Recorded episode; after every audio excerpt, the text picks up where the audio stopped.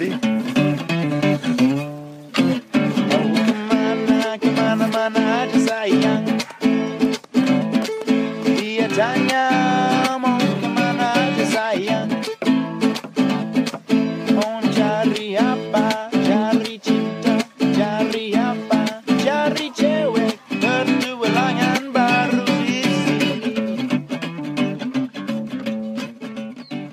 Welcome back to the Diaries of the Wild Ones. Now, for this episode, I originally had a promotional clip it for Wild Earth Australia promoting them.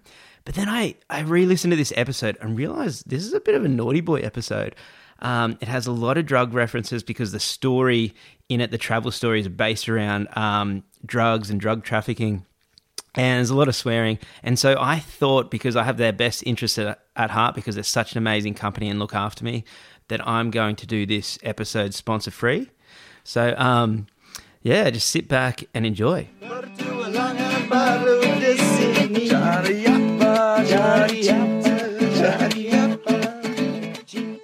So I've talked about this on podcast before about adding meaning to your travels. This girl has done just that. Meet Jessica Pritchard, aka Bondi Bin Chicken. She is a girl on a mission, using her passion for conservation to enhance her travel experience, traveling around Australia doing a beach cleanup and spreading awareness on what she believes in. And I'm so thankful for people like her. And this is also what I love about this podcast. It's a way for me to meet so many cool and inspiring people. And I was lucky enough to have Jess stop by at my place in Crescent Head on a way through and go on some adventures with me and record a podcast. Now, this episode is awesome. We have a nice conversation about what Jess is about. And then Jess decides to interview me. And we get into some really wild story time. And I end up telling her about the time I was drugged in Thailand by some South African drug traffickers. Enjoy, guys.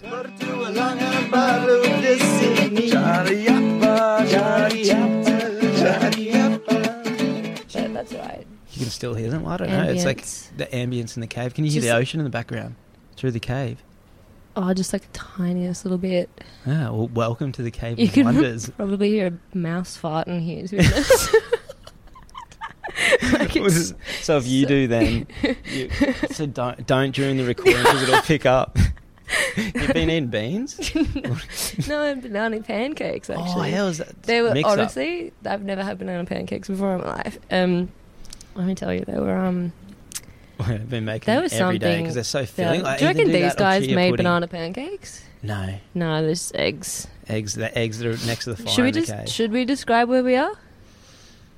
Okay. Should we actually let's talk about our day first of all. That needs to get out of the way. Like, Alright, go for it. well, you're like the face of adventure. Essentially, yes. I was sponsored by this, like the man of what? What? What? what is Wild it? Earth Well, that's the one. Yeah, Wild Earth. You're like the yeah, the face of adventure, and then like I rock up, and it's like this massive thunderstorm rolls through. It's just about to bucket down. I have all my stuff there. He like skids into the car park, picks me up. Um, There's a storm and coming. then you love, just get in. get in. I was, you were like, "Do you want a beer?" And I was like, "Fuck yeah!" And I was like, "Do you want a joint?" And you were like, "Fuck yeah!" and then it just pisses down, and there's like lightning only like a kilometer away from us. It was, it was nice. It was a good start to Well, what the this adventure. actually what this actually is it's um it's like literally using your job or what you're doing like showing who you are so Yep. you're traveling around australia doing something you're passionate about and that's a beach cleanup right and you're, Yeah. you're cleaning all this Mhm. garbage and you're doing it through your social media Mhm. and everyone's kind of seeing this and seeing this passion that you have and through that you're being able to network and That's true. Yeah. meet all these people it's like you reached Maybe out to me when you're in how western we met. Yeah. Yeah, okay, I t- did. yeah, that's probably a good place to start. Okay, start. Yeah, just did- dive right into the yeah that was really nice that you told me that yesterday no, so um, I met these two girls whilst um, getting a wave in Ocean Beach, mm, Albany. No, before Albany, Den- Denmark, Denmark, and we were talking about podcasts, and they were really nice girls, and they like told me about this podcast. Um, uh, this Aboriginal woman who knows about all the different native plants and what they can do, and like I told you, one like one of these plants apparently can shave your legs. It's like Oh, never need a razor again. Yeah. Anyway, so I listened to that and then sent me another one, and it was still stoked from you. And I listened to it, and I was like, I'm in my caravan, and like So about half an hour in, about half an hour into Still Stoked, and it was talking about everything that I have ever been about. I just related to in one podcast, and I was like, froth. So I listened to like ten more that day. Of Diaries of the Wild Ones. Thank you. Yeah, and then yeah, oh, like thank you. It got me through Western Australia. Like, yeah, I burned through them on the road. It's just like I've never listened to a podcast before, like before Western Australia, because you kind of just don't have time when you're working full time and you got all this shit on. So like, this is the first time I've ever listened to a podcast, and then the, this is the one that I was. I was like, I had to tell you. I was like, dude, like I need to tell you that this is the most authentic content I've ever heard, and I'm just in Western Australia. It's this magical side of the world, and like every every single episode, I just like, bam, another really good point. Bam, another like it was, yeah, like I said, froth. I'm and then I reached out to you just before. Mm, I'm gonna say Coralish Bay, Coral Bayish, somewhere up northish. I was like, I just sent you this essay, and I was like, I yeah, literally exactly what I just said. And you were like, oh my God, girl, hey, what up? Oh my God, like, that's the So best I thing ever. that. You did. You were like, oh my God, hey, So- girl. Man, I get a lot of fucking really nice. I get a lot of really nice emails about this um, Mm. podcast, and this is the actual thing. I say at the end of it, "Hey, if you got a good story, or if you know of anyone, like reach out to me." And that is how I find stories. So you reached out to me and you told me what you're doing. Like, so Yeah. you're traveling around Australia. What What are you doing? Well, Like, you commented on one of my photos and you were like, oh, thank you for doing what you do. Um, and I was like, no, thank you for doing what you do because you, you like put it out there that what, you know, like, because Instagram is an interesting place, obviously. That's a whole other um, story in itself that I told you last night, like as to how I got to that point. But like once again, I think you were talking yesterday a lot about fate, and this is how we got here. And I messaged you, and you're like, "Calm down. Like if it happens, it happens. If it doesn't," and it literally worked out perfectly. The bus, like my Nimbin tour, just like yeah. And then I got off the off the uh, bus, and then you scooted into the thing, and it was like, Picked you up "Get in, loser. We're going podcasting." Come and tell me a story. Well, I found and then we got really high. Yeah. And that was that was the day. Well, this is, essentially. this is actually pretty funny because like you, I picked you up, and you're like, yeah, and I, you know you'd come from Nimbin, and you're like, I bought you a present from Nimbin. I'm like, oh no, I we couldn't go. fucking find it. I sh- I shat myself too. I was like, "Where's this fucking joint?" Because I pulled out this like, uh, okay, maybe I shouldn't talk about the straws because it's like a really nice company. I don't think they'd be appreciating me putting joints inside of their straw Outside of their holders. sustainable straws. yeah. Hey, let's let's let's get into it. Let's Okay. get into um All right. What do you want to know? um let's get into why you decided to do this trip that you're doing. Okay. And then we should we'll get on to the other story later. Okay, so I I really have to set up the context behind it because um I think Still Stoked the podcast that you did started and to relate with me so deeply because you guys were talking about um social media and what you have to do on social media in order to get the attention that you want, whether it's your business, whether it's yourself, whether it's whoever. Um, and so that started off when, for most girls, I'm going to say it starts when you're really young.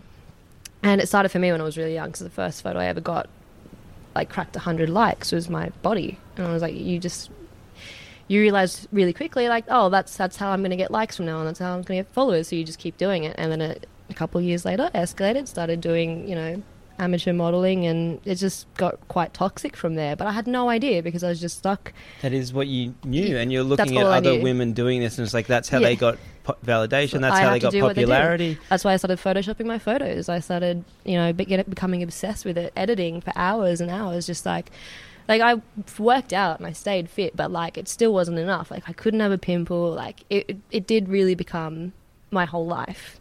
And you can ask any of my friends, like wherever we go, take photos of me, take photos of me. It was like it was actually fucking like when I look back, I'm like, oh, like I want to gag. 'cause it's just so. I must have been so annoying and shit.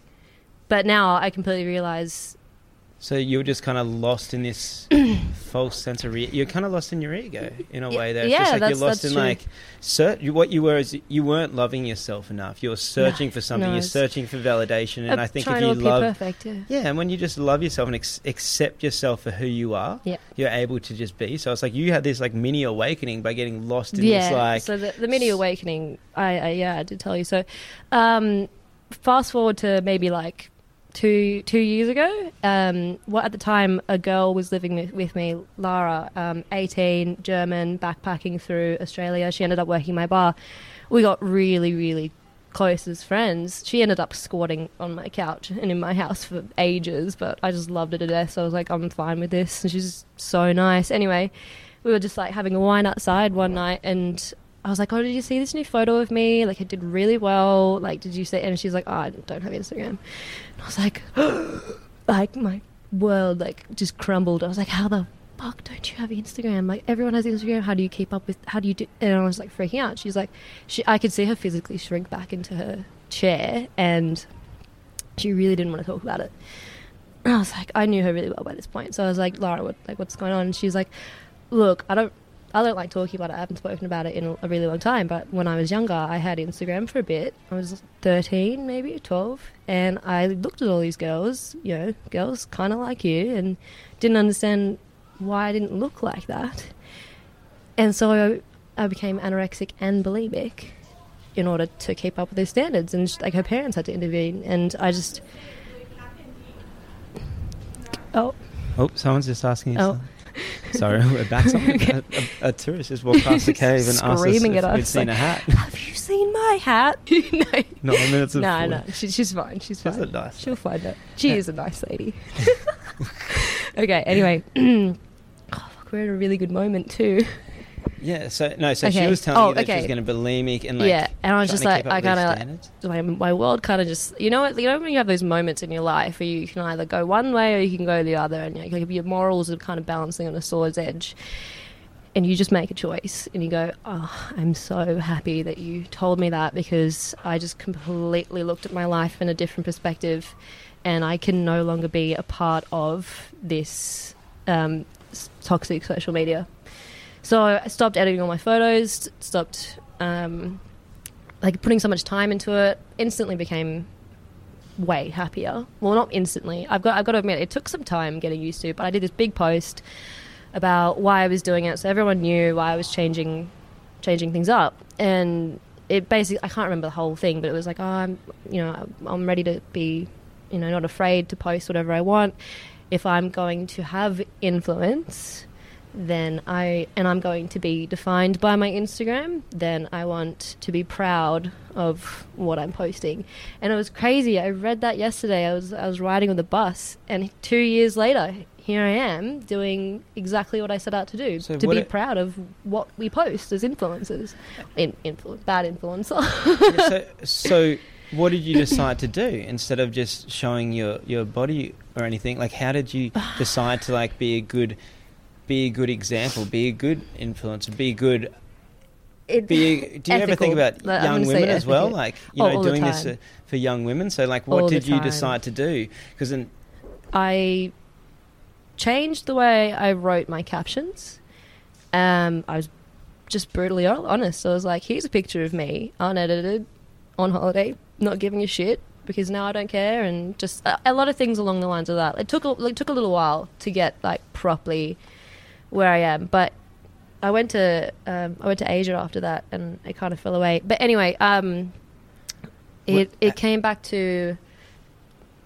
Uh, oh, that's right. I told you the the whale on the beach, right? So this was maybe fast forward a year. I'm still like kind of doing what I'm doing, but a lot better.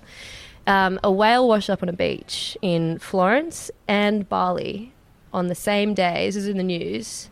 Um, I was living in Bondi at this point, and they both had tons and tons of plastic in their stomach.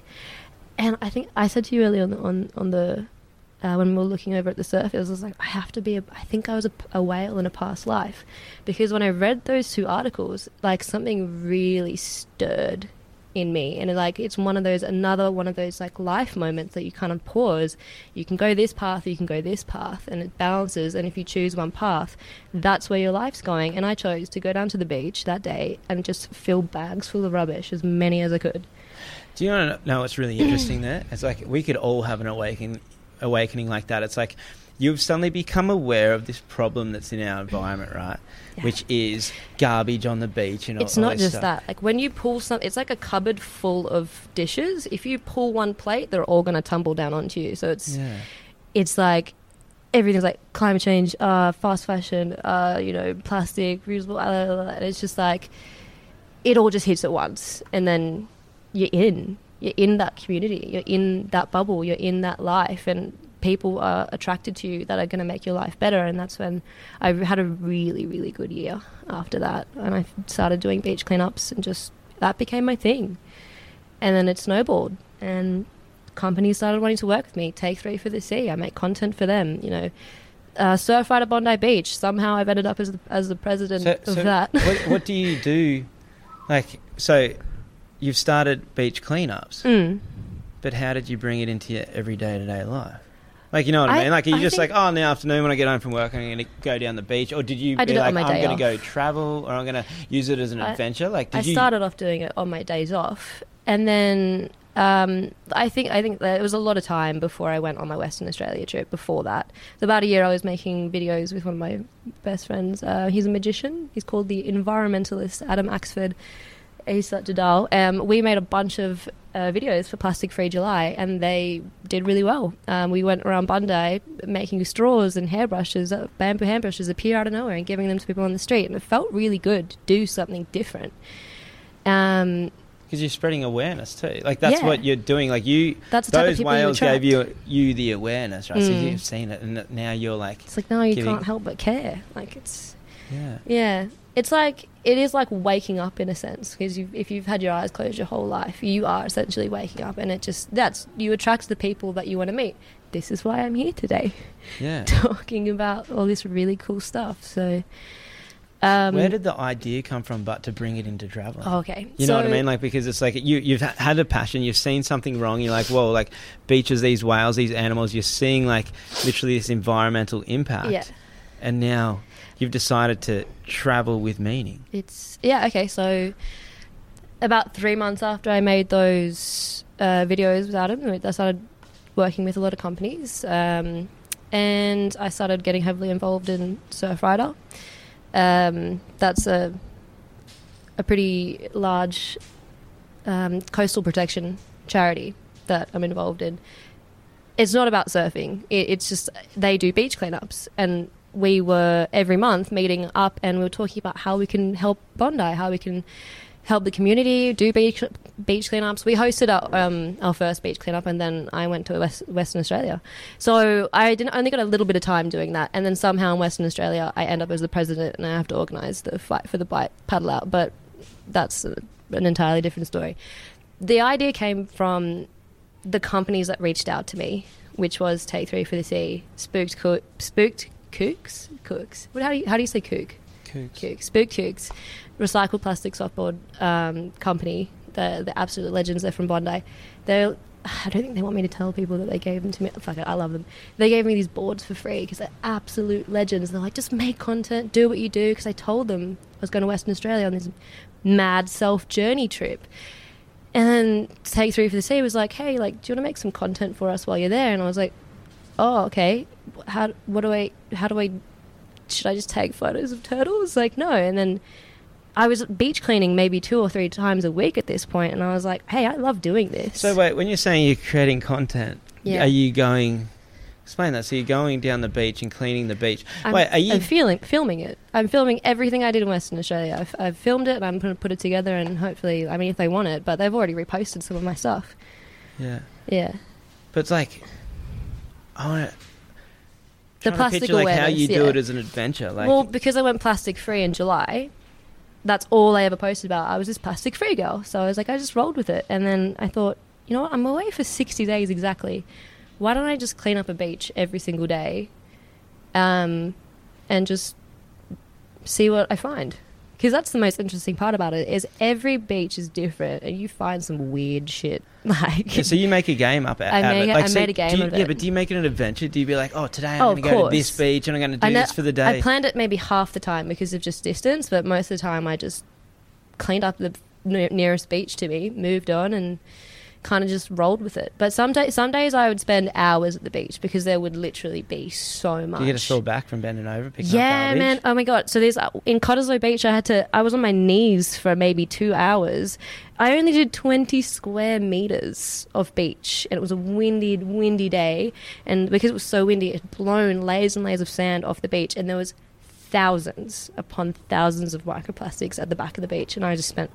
I was like, I can't do this anymore. My knees are killing me. I've got to go. And I just I filled up this whole bag. It's the biggest one in my suitcase because I'm smuggling the plastic back to Sydney like a some kind of weird plastic drug dealer. Why just the best of the plastic? the best of the plastic, yes, because um, I, I knew I was going to do that. But then when I was there, I kind of thought, you know what? What if I want to do this for the rest of my life? Because this is like my meditation in the morning. It's like I, I can't do normal meditation. I just I've tried it. I just don't I don't like it. But like when you are focused on something, which is just picking something up, and putting in a bag, what else are you really thinking about? So that for me is my morning med- meditation, and it was amazing. So I brought it back to the van, sorted it, wrote down what I found. I've got it in my little journal here. It's um, I'll, I'll say the numbers at the back. So this is why I like keeping a journal. So, like when you go down, when you go down on the beach in the morning, Mm-hmm. like you're counting Yeah, types of plastic. yeah. I, I filmed it on the GoPro, and it. I made a little video. I kind of love how like you're traveling with Mm. meaning, and all you've Yeah. done is like you've you've seen you're using. You're My- my using your agenda just changed, Yeah, yeah. You're, you're using your agenda, but to travel and have these experiences, and Yeah. so you're doing it with passion, and like you're going, and because of that, it's like look at the observation you're doing. It gave me a purpose, essentially, which is like so. A lot of people search for a purpose, but maybe not through travel, but just in life, and through this idea. Um, it, it has now given me a purpose. It's given me meaning, which is something that I think everyone needs in their life. Yeah. Um, so I did eight thousand two hundred and one kilometers in Western Australia, Is that and walking? that's no, that's terror. You're confusing, confusing the podcasters. No, that's that's. I was in a caravan. I was in the Mystery Machine. Yeah, Um, you know the Scooby Doo van. yeah. Do you know what? Do you want to know something funny about that van? If you accidentally make friends with the town crazies, they know where you live. because your van is the mystery machine. It sticks out. It's blue and yellow, and it's just like, oh, where's Jess hiding today? Like, and that just bothered me. It was fine though. They were all right. So you, Locals a bit strange. Okay, I'll so just. yeah, but you, so you're in a van on the west coast of Australia. Yeah, I was sick. So you did eight thousand. So 8,201 kilometres. The final tally of uh, pieces of rubbish collected from Western Australia beaches in 60 days is 2,780.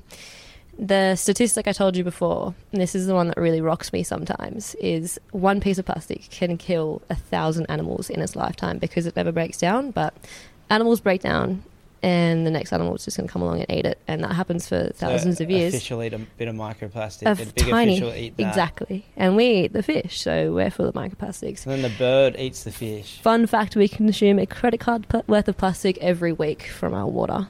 We do. Yeah, did you not know that? A credit card's worth of plastic every week. Yeah, that's what we were water. telling. Me and Adam were telling people, and they were like, "Yeah, he did a little trick. It was awesome. He pulled a credit card out of people's." Anyway, um, so the so if you think about that, so we were talking about impact of one person. One person can do a lot, and so the impact of that, give or take a few thousand animals, uh, two million seven hundred and eighty thousand potential animals saved And that's because you picked up 2,780 bits of plastic over two months. Yeah, along the beach. so that's that's one person. Yeah. And and whenever, whenever like this is a doubt that everyone kind of gets with the this climate anxiety that everyone has now um, is that I'm just me. I can't do anything. You know, I can't really make a difference. Like, what's the what's the point? And I hate hearing what's the point. I hate people going, "Oh, why do you care?" I hate hearing that because it's like you don't understand. This is my favorite quote that I've ever heard from Instagram is we don't need zero we don't need people doing zero waste perfectly. We need billions of people doing it imperfectly. Yeah. So if you know, if you have that mindset and you do your you do your little extra. You save that extra water. You pick up your three pieces of rubbish. You take three for the sea. You bring your bag to the the. Gro- if you like live as best as you can, like make make exceptions. It's hard to be perfect. Like no one can be completely zero waste. It's, unless you're Yeah. off grid like Without- you. That's how society is. Yeah, but even like me being off grid, I man, it's actually insane how much garbage you because you see because you have to deal with your own garbage. So it's like how much garbage you create. It's absolutely insane. yeah, if you're faced with it, But I, I get a, you know, you always have that like kind of mentality that people say to you. They're like, "Oh, but you drive a car, you do this," and it's just like, "Yeah, I know, I have an impact. We're all going to have an impact." But it's like, why do I need to maximize it by just leaving my garbage on the beach? You know what I mean? Why won't I just like pick it mm, up? Just maybe and put it in don't the- be a dick. Yeah, and just like put it in the bin. Yeah. You know what I mean? It's like we have these systems in place to help this. It's like I can do the systems that are already in place. It's like, okay, at a minimum, Yeah. let's just do the systems that are already in place Yeah. at a minimum. It's like now go one step further, and maybe when you're walking back from the beach and you see a bit of garbage, mm. instead of being like, oh, it's not my problem, someone else's, it actually is your problem. It's all of our problem because it's like that's r- the reason. why one person, they can change so much, and that's exactly what you're saying. It's just Mm. like it's having a different mentality and just being like, you know what, it's okay, yeah, I didn't put it there, but instead of being my problem, it's like I can help be part of the solution. Yeah. You know what I mean? I can just do this like little effort. It's not going to take me much. I'm just going to pick it up and like. But even that just makes you feel good because you know you're doing a good thing. You know what I mean? You know your heart's in the right place, and that's why I don't get it. It's just like there's a lot of people have this attitude that's just like it's just not being responsible. Oh fuck it, like I didn't. You know, like Mm. Yeah, I mean that's that's kind of what you deal with. Um, I don't get any. I don't get it really badly. I don't get it like people, but people do come to me. yeah, you And pe- being people a- message me all the time saying like, "Oh, like you know, I, I have because of you uh, gone out and I've started collecting rubbish every morning. I bought, I went out and I bought reusable items. Like I get these beautiful messages all the time from fen- friends and family and people I've never met saying, "Because of you, I went out and I changed my habits." And it just takes that.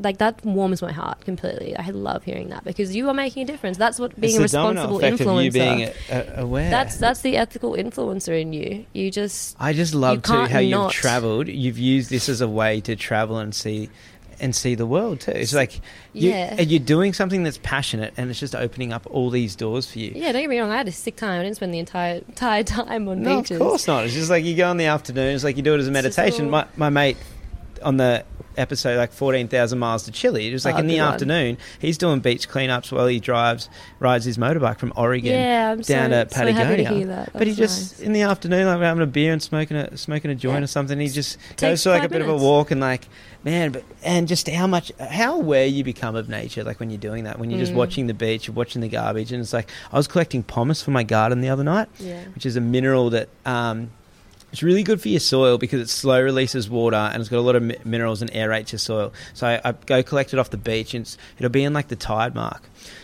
I'm telling everyone this, they're all going to know No, garden secrets. No, but like you go collect it. But I was doing this the other night because I was planting a whole heap of fruit trees and I was watching, and just by like picking up the pumice, I was like, all I could see was just microplastics. When you really On look at that tide yeah. line, it's insane. Like when you started doing beach cleanups, did you like suddenly like start? Like, really did noticing. you? Yeah, You know really noticing. funny?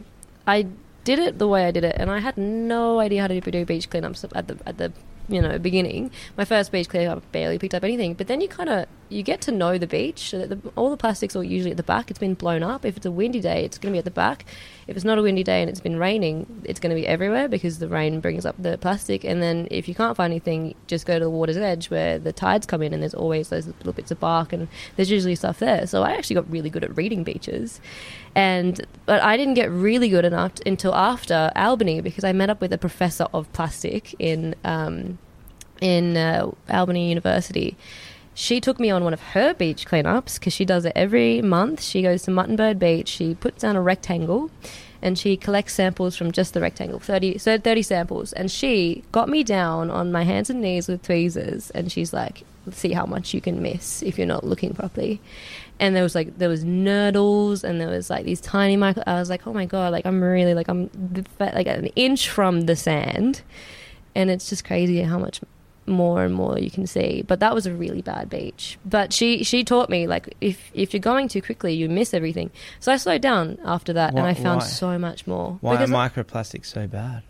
They're the ones that I told. That's they're the ones that the fact is coming from when your microplastics. yeah, but like as up- in like they're they're in the ocean. It's they're in the ocean, so they break up into billions and billions and billions of tiny little bits, and then you drink them, and then the fish drink them, and then Oh, the fish eat them. Uh, the Do you fish, know, it, do you know it what like kind of looks. me? Okay, this is a crazy fact. Plastic bags look like jellyfish. That's why turtles eat them. You know. what I mean? The little microplastics. Like think about when you get your fish food this and you is why it's sprinkle so it in the water, and then all the fish eat it. it like the microplastics Yeah. look like food, so the fish eat it.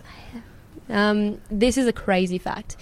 Now, don't quote me on this one because it's technically not a scientific fact, but she's a professor of plastic and a scientist, so you can take it how she sees it. She told me that the reason the microplastics are so bad and they end up in our water and they end up in us is because plastic is technically a endocrine blocker, which is, it means it fucks with your hormones. And in the 1950s, when plastic was invented, and there was this big plastic bo- boom where you know your milk crate, your milk bottles would go from being glass to plastic in that 1950s time. Um, sperm count in men globally in f- from 1950 to now has dropped in by 50 percent. Is that from the like leaching of food? That's from endocrine blockers. So that's like that works on a tiny molecular level because it's blocking your hormones and it's basically messing with fertility. Whether that's they haven't done enough study on it because this is the first time we've ever seen the, the plastic problem as what it is. You know, people weren't thinking, "Oh, what's this plastic going to do to me in a couple of years?" Well, that's what it did. It it basically, and I'm I'm sure there's more and more people struggling to have kids nowadays. But that's why, like, you're doing this for your future generations. Like, it I don't know what the the degree of truth is behind that, but one plus one equals two. You can't ignore that fact.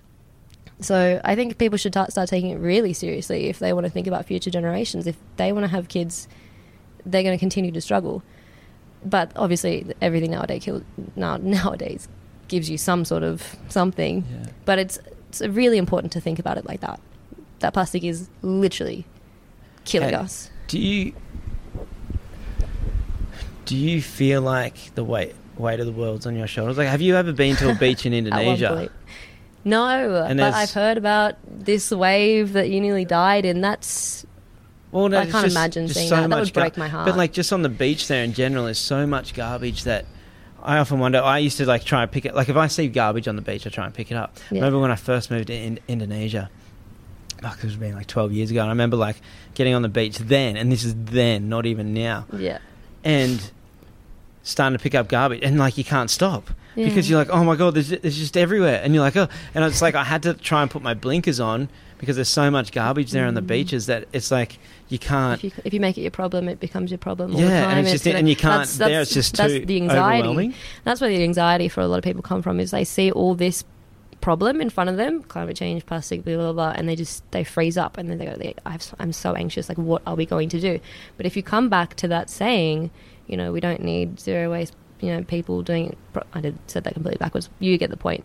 Um, one one person, one person's actions. It's to do with all of us. They all add up, and you Yeah. know, like You if you go to Indonesia, there are a- really amazing companies doing a lot to clean up those Wait, beaches now. It's which- problems. Is uh, I know what it is in life, right? It's either having problems or having solutions. Instead of just like just worrying about it, it's like it. you've made a game out of it. You're like, okay, right now, it's like, what can I do to be a better person? And what can I do to do something that's passionate? What can I do? How can I do my part?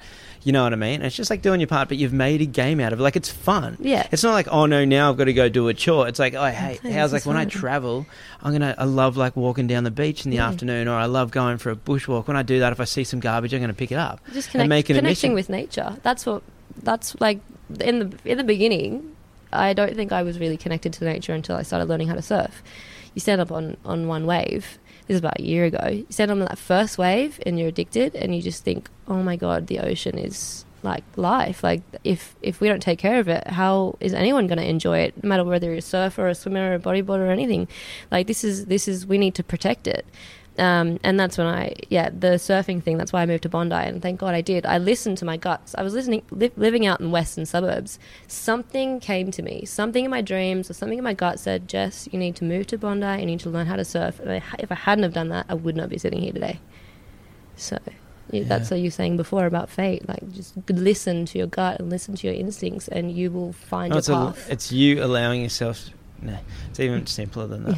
It's so simple. It's like you you are just, Just allowing yes. you're allowing yourself to just do what you want to do. Yeah, That's all you did. yes. It's like so is even a, a fate thing. It's like there's an opportunity happens, and you're like, oh, I would like to do that. I'm going to do that. Yeah. You know what I mean? We're always getting these opportunities. People are always like offering you things, or like, yeah. I, and what I try and do now is create those opportunities. Yep. You know what I mean? Like I go like you know those random times where your car breaks down and you need a Mm. lift or something. Some guy well, gives you a lift. what lift. happened today. Yeah, and a guy, and you meet some cool dude or whatever. But no, go put yourself in those situations. Go hitchhike. Go put yourself in situations where you Yeah. where you have these. We nearly had to hitchhike today. I thought that was so funny. Down, we got down to the beach on on this um, dirt bike, and then something clicked over, and you were like, "Oh no, it's fine." And then your face dropped, and I was like, "Well, if his face is dropped, then I know I'm fucked." Let's start a motor crapped itself. You're just you're just like eh, all the time. You're just like on hills, like let's launch it. Like you're you're like supposed to be the fearless one, and like here you are, like oh shit, this is is not going to start. And so we started doing our own mini beach clean, trying to find tools to fix the bike. And that it was really cool. back with we, we made it a game. We're like, okay, let's go down the beach and try to find some plastic or something gonna get a screwdriver because Yeah, the starter mode crapped itself, and I was like, I need to take the side panel off. We're so far away from your place. Just- And it was so fun, but we met some people. but we did us. no, and then and it was his birthday, and they gave us drinks, the guy and that- then you yeah, it worked. They oh that guy launched it. The guy pulled over. What a legend! He was just with his family, some dad, and then the other guy that had stopped. It's like, do you want to push, mate? And you're like, yeah, let's do it. And they literally launched you down the street. The other guy's like shoes Yeah. came off. He was committed Yeah. to the launch, and you sent it. And it started, so we just let that happen. And it all happened because you allowing yourself to pick up garbage. So, how you how Yeah. have you found it traveling around Australia picking up garbage as your mission? Um, like I said, it's given myself meaning, but what it's also given me is An experience. a lot of it, it's definitely an experience. But like I met a lot of really nice people along the way, and I told them all about it, and they really connected with the story, and I made really good connections and friends from it. Do you reckon And I, it- it kind of it kind of like solidified my trip in a way because people everywhere I went was supporting it. And then I came up with this idea about halfway through, and I was like, I, sh- I need because I kept the plastic, it's stuffed into my bag. I was like, I need to do something with this. So I tried to meet up with um, Precious. I did meet up with Precious Plastics, which is a company that a small small company run by husband and wife in Margaret River, and they recycle plastic. I brought them. I wanted to check out what they were doing because they got featured on ABC News and they went off. Like they've got a thousand orders to fill, and they're just they're pumping them out um, I was like, how can I recycle this plastic? And they were like, well, it's ocean plastic. It's too old. It's too like, you know, we don't know how to sort it. And like, that's the problem with ocean plastic. You don't know how to recycle it. So like, got to use it for something. And I was like, I could make, probably make it into jewelry somehow. And then I was like, yeah, why don't I just do that? Why don't I just figure out how to turn it into jewelry and then sell it online? Because um, the online market is huge. I'm in advertising, so I, I think I know how to do it. Um, and call it present, the jewelry line, and just see if it sells online. Just learn how to make jewelry, sell it online, and then maybe, who knows, that could fund the next trip where I clean up beaches around New Zealand and I do the, exactly the same thing. And I can just travel for the rest of my life and do what I do. Imagine Wow, Yeah, that. fi- finding income and meaning through some, through Through something. something meaningful. Yeah. Fuck. So then, be- would you would you then say like if you're making a bit of jewelry, then would you Yeah. be like, okay, this piece is made from garbage from Esperance, There's a story Western behind Australia. it. That's that's the that's why I like your stories because there is a meaning behind it, and I think as an advertiser, I can definitely understand why people connect so deeply with authentic content and a story is because they they you're simply you're more trusted. They have your attention. You you have their attention for longer, and it's like if they choose to buy your product, they don't even know they're doing it. They don't know they've they've been influenced to to, to behave that way. So that's kind of like if you reel them in and you let them trust you by being your authentic self, they're going to buy your shit. Like it doesn't matter how many followers you have in the world. If you have really engaged, trusting followers, they'll believe you. And that's why people buy. I'm sure they buy Wild Earth Australia because of you because they trust you. Thank you. People trust me. People trust me. you know what? I just realized this is a great idea, right? Yeah. So You've just, you've just. I saw in your bag. You've got bags of garbage of like the best garbage that you found, kind of thing. Oh, and it's got names of all these beaches, Yeah. of all different beaches. What you I- could do, right, Yeah. is like say you take the the Scarborough Beach plastic, That's right, what I was going to do. Separate them. and the stuff that you make out of that, Mhm. right? When you sell it, you can have a little card with the story Yep. about that beach and your travels on that beach. that was actually like what I was how you do. got there, what the beach, what the garbage was like, maybe where you thought it came from from the currents, like that. Yeah. But like just like I'm the meaning behind would- that garbage. if they lived there, they could really connect to that. And it's like this woman, this girl's picked up plastic from my front doorstep on my beach.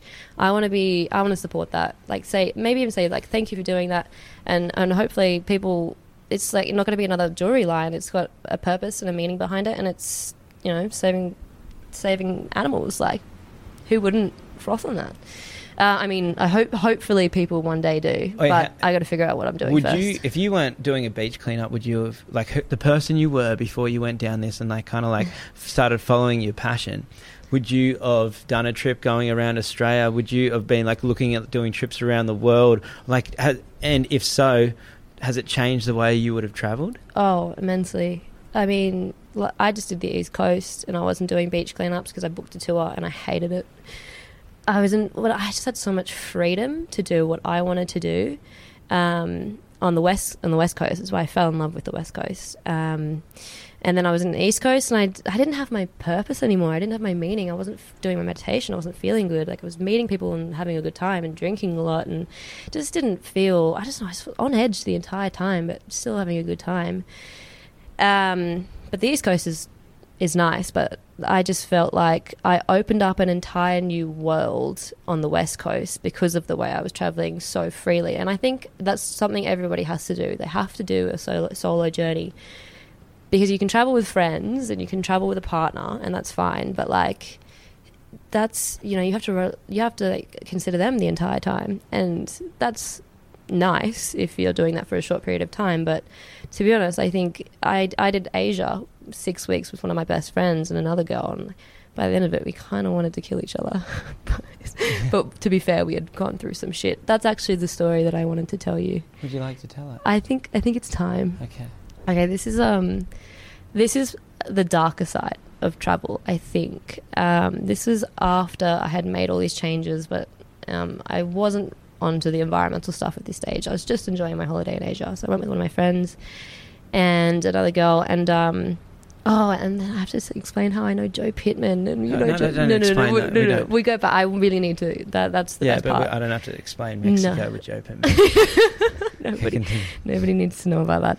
Um, so, in Cambodia, on one of our first days, um, we got to the pool. We so sweaty. Um, we just jumped in, just put our stuff down. Having like first day in, in Asia, like so excited. We get into the pool. Everyone's drinking. Everyone's playing beer pong. Um, you know, everyone's just like it's just a vibe. It's like I've never experienced Asia before, and I was just buzzing. So got to the pool, and we just instantly made friends with anyone, everyone. Just started talking. Where you from? Where you from? Where you from? And there was this one guy who was in the pool. Who was like a fat Asian dude, um, but he looked a little bit American. So, but he had two escorts with him, he looked so out of place in this like pool full of backpackers. But he was like being really friendly with everyone. He was buying everyone shots and like bottle service. Like he bought bottles. He was just like buying people drinks. Like we could tell that he was a little bit different.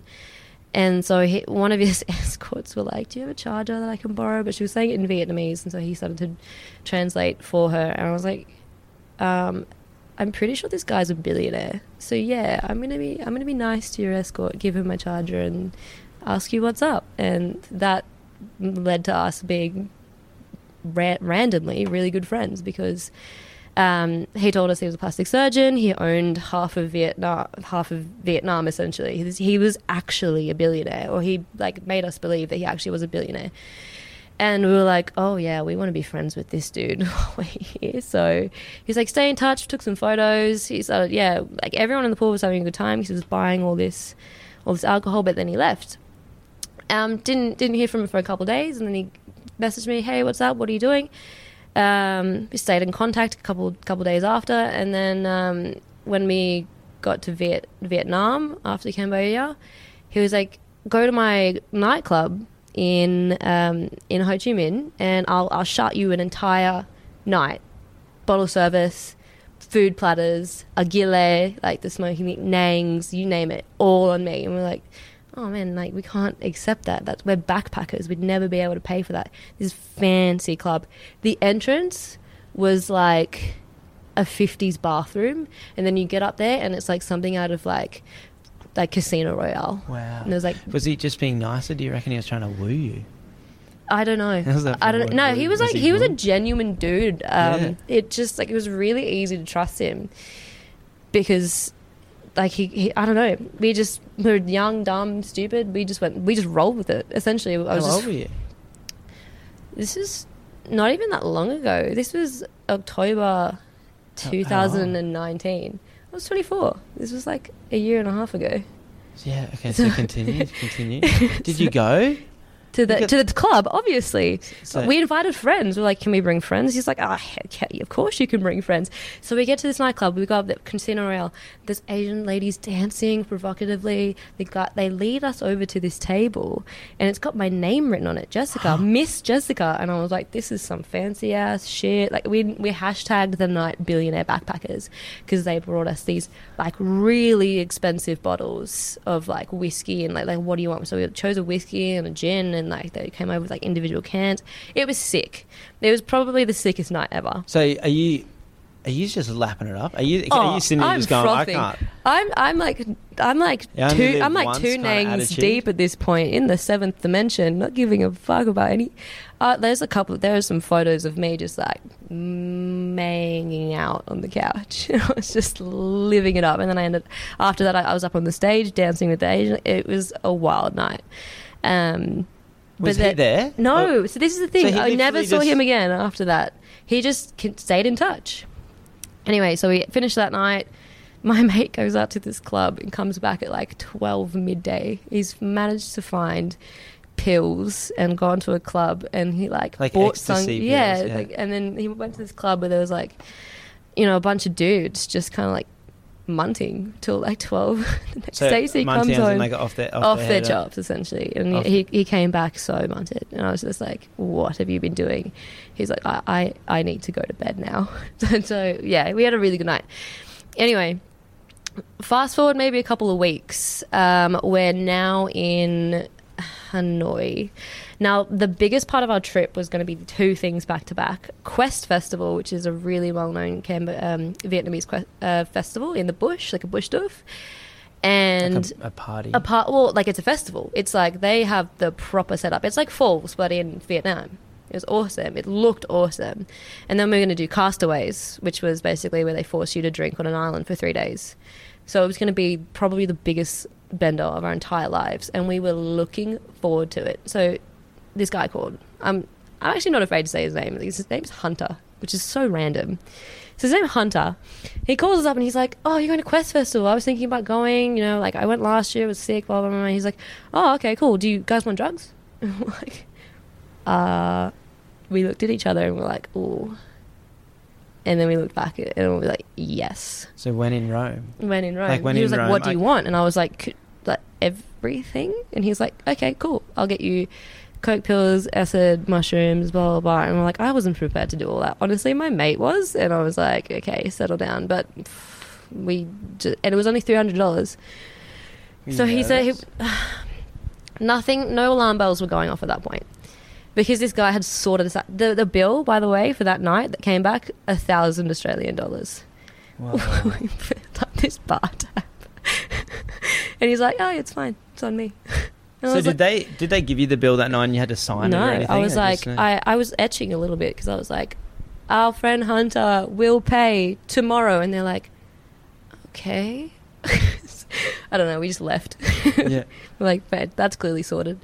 Um, and then, yeah, so we, um, yeah, he's like, oh, just, you know, put $300 in this account in this bank. And then he, I put the phone to the Vietnamese teller and So he this spoke is to the the rich guy still. this is the billionaire and he's like oh like i'm not going to buy your drugs but i'm happy to you know it was like sort it out and so um we were like how are you going to you know how are we going to pick it up and he's like oh my ex-girlfriend um what was her name you know, the ex-girlfriend she she's going to smuggle it in because she has a stall at the festival. She's a vendor, and we were like, oh my god, this is perfect. Not only are our drugs going to be inside the festival, but we're going to have so many, and it's going to be safe because we're in Asia. We're like, when you're in Asia, don't touch drugs. Is this stuff illegal?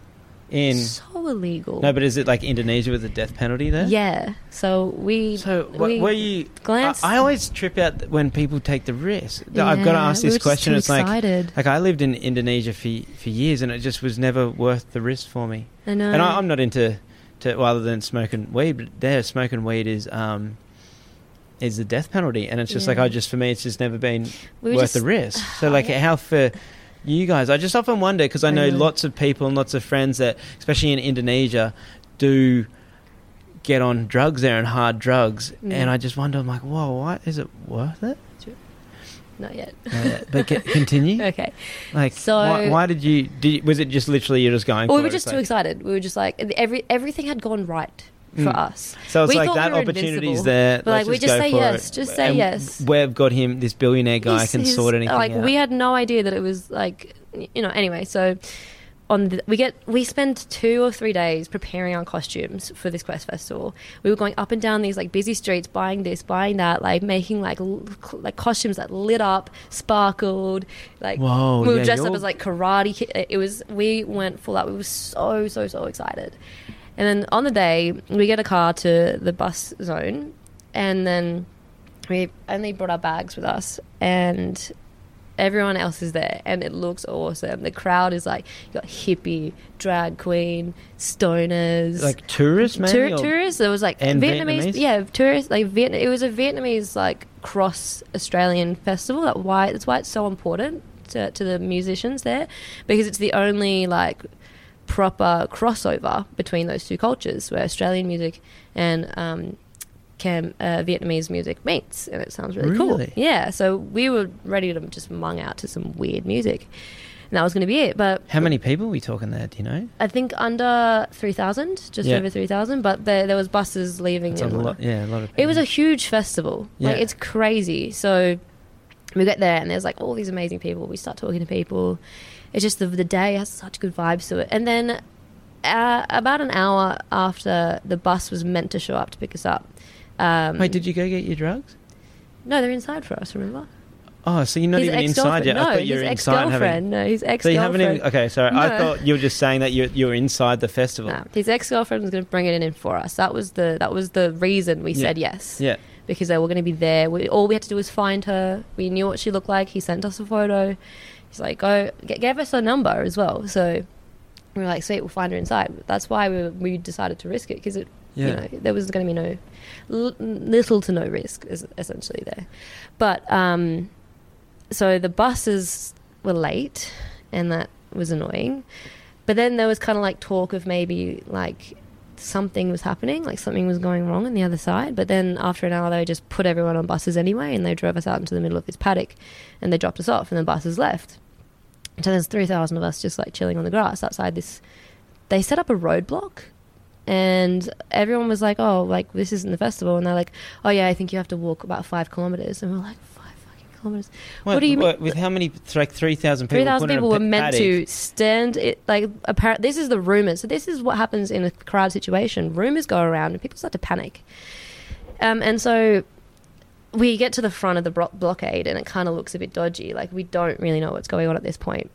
But we hear some like more like more rumors again from the crowd saying So like, wait, oh they think it might be cancelled. wait, wait. wait. So these buses have all picked you up to take you to the festival. Yeah. You've gone on the buses to go to the festival. Five kilometers from the festival. And these are how many? But like probably heaps of buses. oh, they just kept doing trips. Yeah, more people, And ins- more and more people kept showing and up. And instead of taking you guys to the festival, the, they drop us at they a just blockade dropping you guys at a blockade in the middle of nowhere. and then you've got road. to walk somewhere to get to the festival. Well, festival. that's the thing. We we were ready to walk because we were like, we've, we're here, we've made it, we're about to go in, and then the um, the Vietnamese army had set up a blockade, blockade, and we are like, this is weird. But then we They're see some to stop the official, yeah, this, this is weird. Like, um, we don't know what's going on. But we we went and talked to some officials. We're wearing like the Quest Festival T-shirts. We're like find out from them, and they're like, to be honest, we aren't sure what's going on here. And so hours go by like this. And there's all these festival goers just stuck in You know what they start doing? Honestly, this is how chill the crowd was. If it was any other crowd, there would have been mayhem. But the, the crowd was like they were all stoners. People were doing yoga. People were leading classes in guitar. People were singing. People were dancing and doing juggling. It was honestly like that was the funnest part of this. Was just seeing how human nature reacted to that situation, and everyone just decided to chill. It was really nice. Um, Because it could be so. Was it hot? Like if it was like, imagine if it was like it's really hot. Asia, And everywhere is hot. yeah. um, yeah, people people were like kind of frustrated, but they kind of just decided, you know, it's It not worth it is, it's not yeah. it's not worth you know getting uh, hullabaloo about it. So anyway, more hours, about twelve hours all up. This went went along for, but then there was more talk about it getting cancelled. People were actually starting to panic at this point, and then. Uh, the the more army trucks rock up full of peop- of um, I think Viet- Vietnamese army. They get out of the tu- the the cars and the trucks and they do a circle around us, Around ma- all the people. around all the people with their guns, and they're like trying. I don't know if they're trying to flex or like trying to intimidate, but they do an entire lap around us, and then they kind of like stand So where the gate to get is. nervous at this point. Oh yeah, like you're we were like, like- you're in a in the middle of like a political thing. a like- it was a political thing. So we found out later. So after that, more like a, more hours later, it's nearly dark, and this piece of paper comes Are you scared? all the way from. To be honest, a little more just disappointed because we knew what was about to happen. We knew the ca- the festival was about to get cancelled. yeah. I don't think we were scared because everyone else was too chill. Like no one else was scared, so we were fine with it. So Yeah. but I think when the piece of paper came, it apparently came from the Vietnamese Prime Minister himself saying, This festival is not allowed to go on. I understand that you've paid all of your, your rights to be here, blah, blah, blah. But someone died at a music festival three months before this. So we're not going to stand for this. We're not going to allow anyone to die on our watch. And that was apparently the reason. But it could be anything. It could just be corrupt, corrupt cops. They didn't pay them enough. Like it could be, yeah. It, it, Asia's a weird place, and it's usually about bribes. But this time it wasn't. It was about a drug thing. And so at this point, they were like, oh, what if they're like, you know, the, the police apparently were raiding the vendors inside, and we were thinking, oh, fu- oh, Emily. Her name was Emily. Like, oh, fuck, if they're raiding the vendors inside, Emily's got a dickload of, of our drugs on her. This is when I started to panic. And after all that, like, the, the truck left, the army left, and the officials were like, you guys all have to find a way home. So this was on the news. You can actually Google this. It got onto all the Vietnamese channels, and I think one or you- two. what would you Google? Austra- um, Quest Festival, three thousand people stranded in the middle of nowhere. yeah, it was. It was that, and then the thing is, people just decided to stay and just camp, which was nice. And then I found out after we got back, maybe a couple days later, that apparently at about nine o'clock they just went fuck it and let everyone that was staying there in, and everyone just was rolling around in these amazing tents and every they were just like take whatever tent you want Whatever. everything is free Let, they just let They everyone just let whoever- festival. if we had stayed back an hour or two later, we would have been in the festival rolling around on a bunch of drugs. But we panicked. We called Hunter and we said, Quest Festival will be cancelled. Everyone's in a panic. We have to find our way home. We're scared. And he's like, I got you. He sent his personal car to come and get us. And then we booked two beds um, at the nearest hostel in, um, i- in, in the middle of the city. And so we were safe, essentially. And then we just drank heavily because we were very depressed.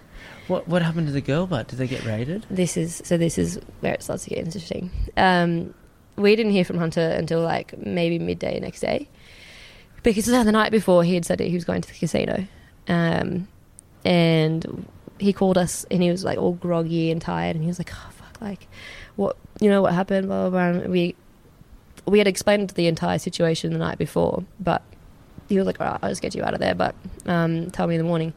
But he was all like, he sounded like he was drugged up, and we are like, "What happened?" He's like, "I was I was robbed at the casino.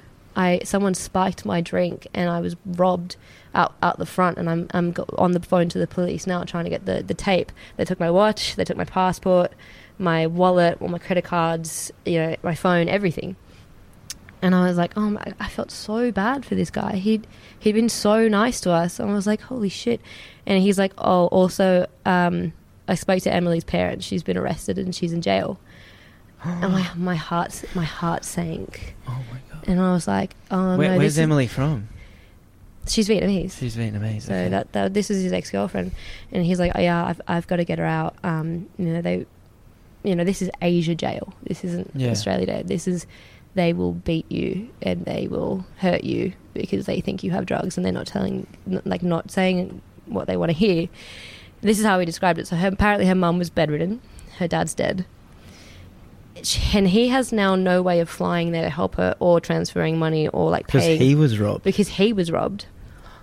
So he was like, I don't know what to do, but we need to get her out tonight or she will go to jail for three years for drugs, drug possession. And I was like, this is this is another one of those moments in your life where you can take two paths. You can either offer to help or you can say that's not my problem. And throw someone else under the bus. And so I was like, how much do you need? Um, he's like, they, they're asking for 2K. And I was like, okay, take it. What do I need to do?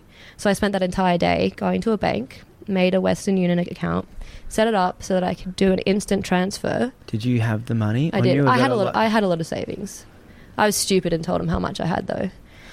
So that that would that would not have ruined my holiday, but that's a that was a clean conscience for me. So you went and told him that. Who I- did you tell you had, how much money you had?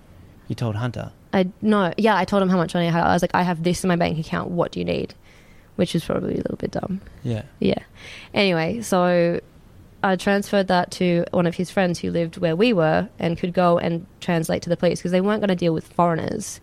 They, you know, there were Yeah. some two like Australians like, "We're here for Emily. Here's the money." Like it wasn't going to happen like that. And I was like, "I, hope I understand." So a mate of his took withdrew the money and went and bailed her out. Apparently, they wanted more, and so um, the guy um, thousand dollars of his own money apparently and got her out.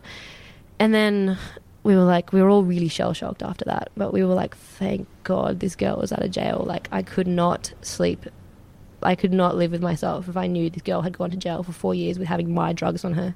So, and so he was like, oh, the only reason I sent it in the first place is like, I'll pay you back more. I will give you double when I have my cards, when I have like, like we will make this work. And I have a screenshot. He has a bank account with like seven billion thousand million dollars in it, and it's got a minus transaction for two thousand five hundred American dollars to my BSBN account number. So I was like, sick. That's it. That's done. There's no danger here because I had this screenshot and it doesn't look fake. So he he he sent you. The the, the proof that he had paid money. me back. So he's like, okay. It was going to take a couple of days. We needed to get her out that night, and he yeah, couldn't so, transfer. Yeah, he, he got the cash because he and then he's done a internet transfer. Yeah, because he didn't have his cards. Yeah. So that's why Uh, the the pressure fell onto us. My other mate was like, "Look, it's your choice," um, and I was like, "Yeah, no, I have to do this." Um, so let's let's skip a whole bunch of in between nonsense because we all kind of know where this is going.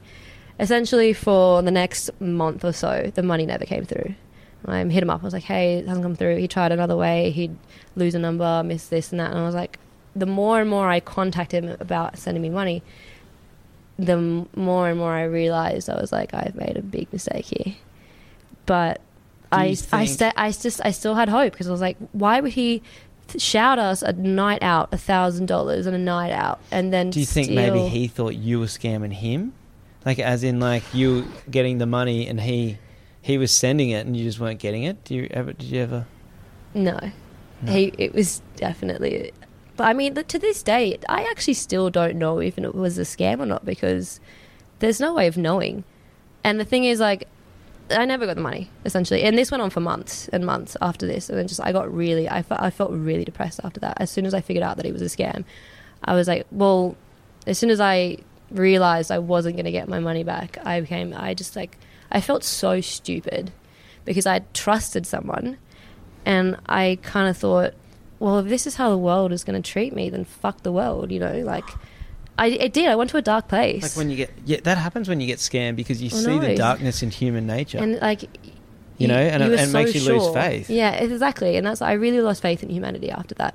But the thing is, if I was to go back, I would do it all again in a heartbeat because you well, you, don't because know you came from your heart as well. what it, what if that was the truth? What Mm. if she was in jail? And what if you were faced with the choice of saving someone's life or condemning them to basically death? It depends on it's Yeah. Asia. Anything could happen. So, I I don't regret it, but it learnt me a big lesson. and you also that wonder I've man living in an Asia too. Sometimes I, I, I feel like it's like you become numb to things and you kind of end up feeling heartless in a way. yeah. And it's like you know the same story of like if you just such a have friends and then they're like yeah and they're like oh my my dad's sick like this or my mum I need, need some to money. And- believe. and yeah. the first time you hear that you feel really bad and and want to help and then it just becomes you just kind of hear it every day. And then sometimes I'm like whoa like I've just kind of become numb to this and I just it goes in one ear and out the other and I'm like but there could be people here that genuinely need my help and I'm sitting here like just Yeah. judging like it's like and then you get the boy head, calls I can't, I can't wolf help and then it really and you become so desensitized to it. And so it's like I, I became after that i became really desensitized and i stopped caring about anything oh, completely. I was like i was in a really i don't give a fuck phase because it was like the world has treated me like this then i don't have to give a fuck. And um, it took me a long time to get out of that. Um, and then i don't know i don't know when i realized that it wasn't an issue anymore. Like it happened you know i don't care about money. So what did you learn from it? I think the overarching point that I what I learned is no matter what, don't send a lot of money to a person you've never met in a foreign country. yeah That's basic n- 101. Don't fuck with drugs in another country. Second. And third, don't let one human being deter you from the rest of them. yeah Because that, that, that guy, he treated me like that, but that does not mean that I get to treat the rest of humanity like that. You know, one, one my, why my, my mistake shouldn't dictate how I treat other people because I feel like an idiot. I just let it slip away and I just started caring again, I guess. I mean, I started not looking at everyone like they were going to scam me and I didn't trust anyone for a long time and then I just let it go. We um we have issues with the, the yacht that I own with two mates in, in Thailand. Yeah. It's in Thailand on the hard stand in Phuket. In this um, marina that's part of a rubber plantation. It's just they kind of made a little marina on the side for because it's a cheap place to put your boat. Yeah. This family owns this massive rubber plantation. Anyway, we get we hadn't paid our bill for a while, so we had sent um, an email to, to get our bill to the marina, and the marina sends us a an invoice back, and we pay it eight and a half thousand dollars Aussie. Right. So we pay it anyway. Months later, I get this email like, "Oh, hey, your bill's up to this now. Can you guys be, please play?" And we're, we're like, "Oh, mm. actually, here I've, I've already paid it." Yeah. and I sent him the receipt, And it's just like, no, you've never paid it. And I was like, and it, and it started becoming this thing where I was like, no, here's the receipts, here's the email, here's this. No. And then this guy just goes, we didn't get the money. This is not my our email. And we looked at it. The email that we Oh, got, so we sent this email asking for the invoice. The email we got back with our invoice had one letter difference in the name. It was like a I can't remember that, but it's like a ah. three name like website, like something something marina Yeah, that, And I know one that letter feeling. is in there. And he's like, we never got the money. And I was like, what are you talking about? I was like, oh my God, we've been scammed. So I called the federal police. I called the bank trying to get the money, like push hold, back. Yeah. And because this is months after, it's way longer. And I'm like, oh my God. And he's like, this, like, you guys are going to pay. Now you owe 10 grand, you know what I mean? Because our bill's gone up. I'm like, oh. And the boy's like, and at the same time, we want to put a boat for sale and it needs to be cleaned. And like, so, God, someone's got to go over there and sort it out. And how's I had in my mind, I was like, well, that's fine. I was like, we've paid the money. This guy just needs to see that, like, it's on his end that if someone, if he hasn't, if he actually hasn't got the money, which I don't know, Yeah. it's like then it's on his end because his emails got hacked and Right.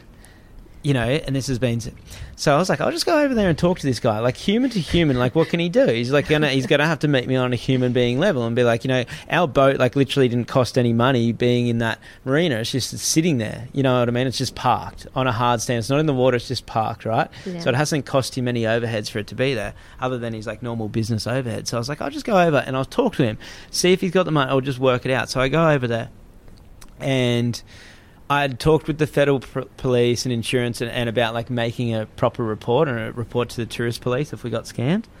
So I said to this guy, like, I went over and talked to this guy at the marina, and I said, you know, like, if you don't mind, I'm just going to record this conversation. If you're happy with that, and he's like, yeah, you know, it's cool. And he was like, he was pretty nice, um, and we sat down, and but he's a businessman, right? And you can tell he's a businessman, and he.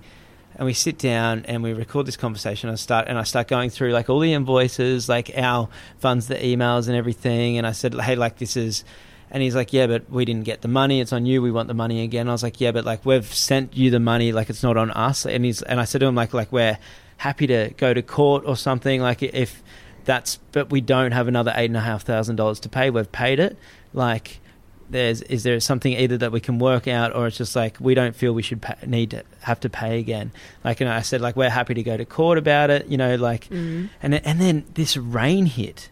The weather came and it started raining, so we had to stop the recording. We're just sitting there, and it's not recording because the rain's really loud and you can't hear anything. And then and then he, this guy just turns to me from like being nice and business, businessman, and he goes and he just goes, "You're fucking stupid." And I was like, "What?" And he's like, "You're fucking stupid. You think you can take me to court?" You think you'd take me to court? And he's like, my family owns Phuket. He's like, they, and, and no joke, they're the second biggest family in Phuket, like Oh, richest no. family. He's like, my family own Phuket. And he's like, he's like, yeah, he's like, yeah. If you go to court, he's like, yeah, you'll win. But he's like, I can pay the court to um to Oh. to prolong this this hearing for for um years. And he's like, that whole time your boat's in my marina, and he's like, you're gonna end up owing me more money. Oh, great. And I was just like, wait. And I was like, are you serious for a second? So I put record on. I was like, tell me that again. Tell me that again. Say what you just said. He was like, and he's just sitting there quiet. And I go, say what you just said. And I, then I, I was like, um, and then I started saying what he just said. Like, and he's like, I didn't say that. I was like, did you just say this to me? And then in, anyway, I just end up stopping it and just Ah. recording. I, said, and I just looked at him and I said, mate. Said, I'm coming here to you with a problem. Like, we have a problem. You have a problem. You didn't get the money. We have a problem that we paid this money. So it's jointly, it's our problem. I'm trying to come here and talk to you as a human to human, like heart to heart. And I said to him, like, dude, you've got a wife and kids and a mother. Like, you like don't you love like you know i'm coming here to like speak to you like as a human being you know and i'm sitting here and all you want to do is threaten me yeah. and he's and i'm like Did you lose faith? In, yeah and i was like mate i'm humanity a, little bit? human and he and he just looked at me and he's like oh and i was like and I was like, this is not the right way to go about it. It's like if you're missing out, you don't try and scam me more. It's just like, can can we just, can you just treat me like another human being, and I'll treat you like that? And he just looks at me and goes, well, well, you gave me a bullshit offer. I was like, well, what do you? Okay, what do you mean? And he goes, well, like, well, you want to take me to court or like, or because we offered, we said, well, we can't pay the other eight and a half again, but we're happy to give you like two grand or cover or cover the cost that our boat cost to be in there, you know, like his overheads. Yeah. So he doesn't miss out. We're like, if you really didn't get the money, we're happy to pay for your overhead so it doesn't.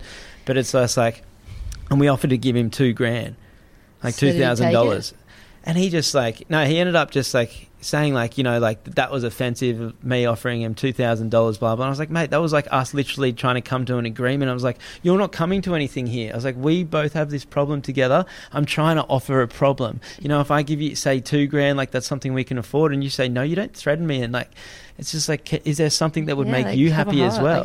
I don't know. and he, you- he did ended up coming down. He ended up coming down saying, "Oh, well, you can give me seventy percent of the price. They're still owing five and a half oh, grand, Oh, and we and we still haven't paid it." But then I was in this bar in. Oh fuck! Do you actually want to know a story? I mean, it's kind of what you're here for. Yeah. Okay. Here's a fucking story. so, I'm. you I'm. physically, you, the knee again. Yeah. I'm You get- do the knee when you tell a getting story. You get in your story pose. Thi- This getting story's. weirdo. This story's heavy. Okay, so. I, I, I was working on the boat on our boat for like two and a half weeks to put it for sale because we want to sell it, and it's hard to sell a boat. It's in the middle of Asia, and, and I had to go to this marina in the south to pick up some parts, and I've been working really hard every day, and then I had to drive to the south of Phuket and to another big marina and get some parts of the boat. So I decided to make a day of it.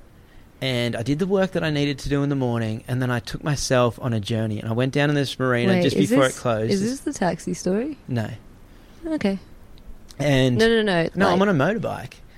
Oh, motorbike. Yeah, so I take my motorbike down to the marina down south, Oh, okay. and I buy p- parts for for the boat. And I kind of I plan to do it just before like the day was done before it closed. So I was like, I got there at like four thirty, closes at like five, and I did that. And then after that, I was like, yeah, I'm taking myself down down the beach, like down um, Bangla Road or whatever, like down the beach in Phuket to go for a swim, and then I'm gonna go find a bar on the beach somewhere and have a and have a cocktail, you know, on sunset. You know, like just treat myself because I'd been working so hard on the boat. Okay. So I came down, went down to the beach, went for a swim, and then get on my bike and I'm riding. The next thing is I get pulled over by this copper, this policeman. Yeah. He like runs down the middle of the tourist park because it's a really tourist part down like you know Bangla Road in Phuket, and grabs me, and you know wants a bribe because I got no helmet on. I'm like fuck, and I'm like that's so stupid of me. I didn't put the helmet on. Oh, not wearing a So I end up giving him my Indonesia license, and he's like, "If you want this back, you need to go down to the police station and pay for this." And I and it was the spare license. I was like, "Yeah, whatever." So I just left it and, and rode on. And I started following the beach north, and I'm looking for all these bars. Like there used to be along Phuket, along the peninsula, there would just be beach bars everywhere, and the army came through and shut them all down because they got like because they didn't have liquor licenses, right? And so all the resorts have liquor licenses, and they're paying for liquor license, and then they're losing out on business because all these beach bars are up and don't pay for a liquor license. So the army came through and just shut them all down.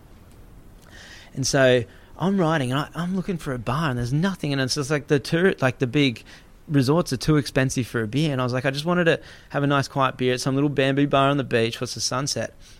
And I end up going about four or five beaches north, and I see in the distance a bamboo little bamboo hut that looks like a bar down the beach. And I'm like, perfect. So I ride my bike down there, get down, and there's this South African guy who owns it.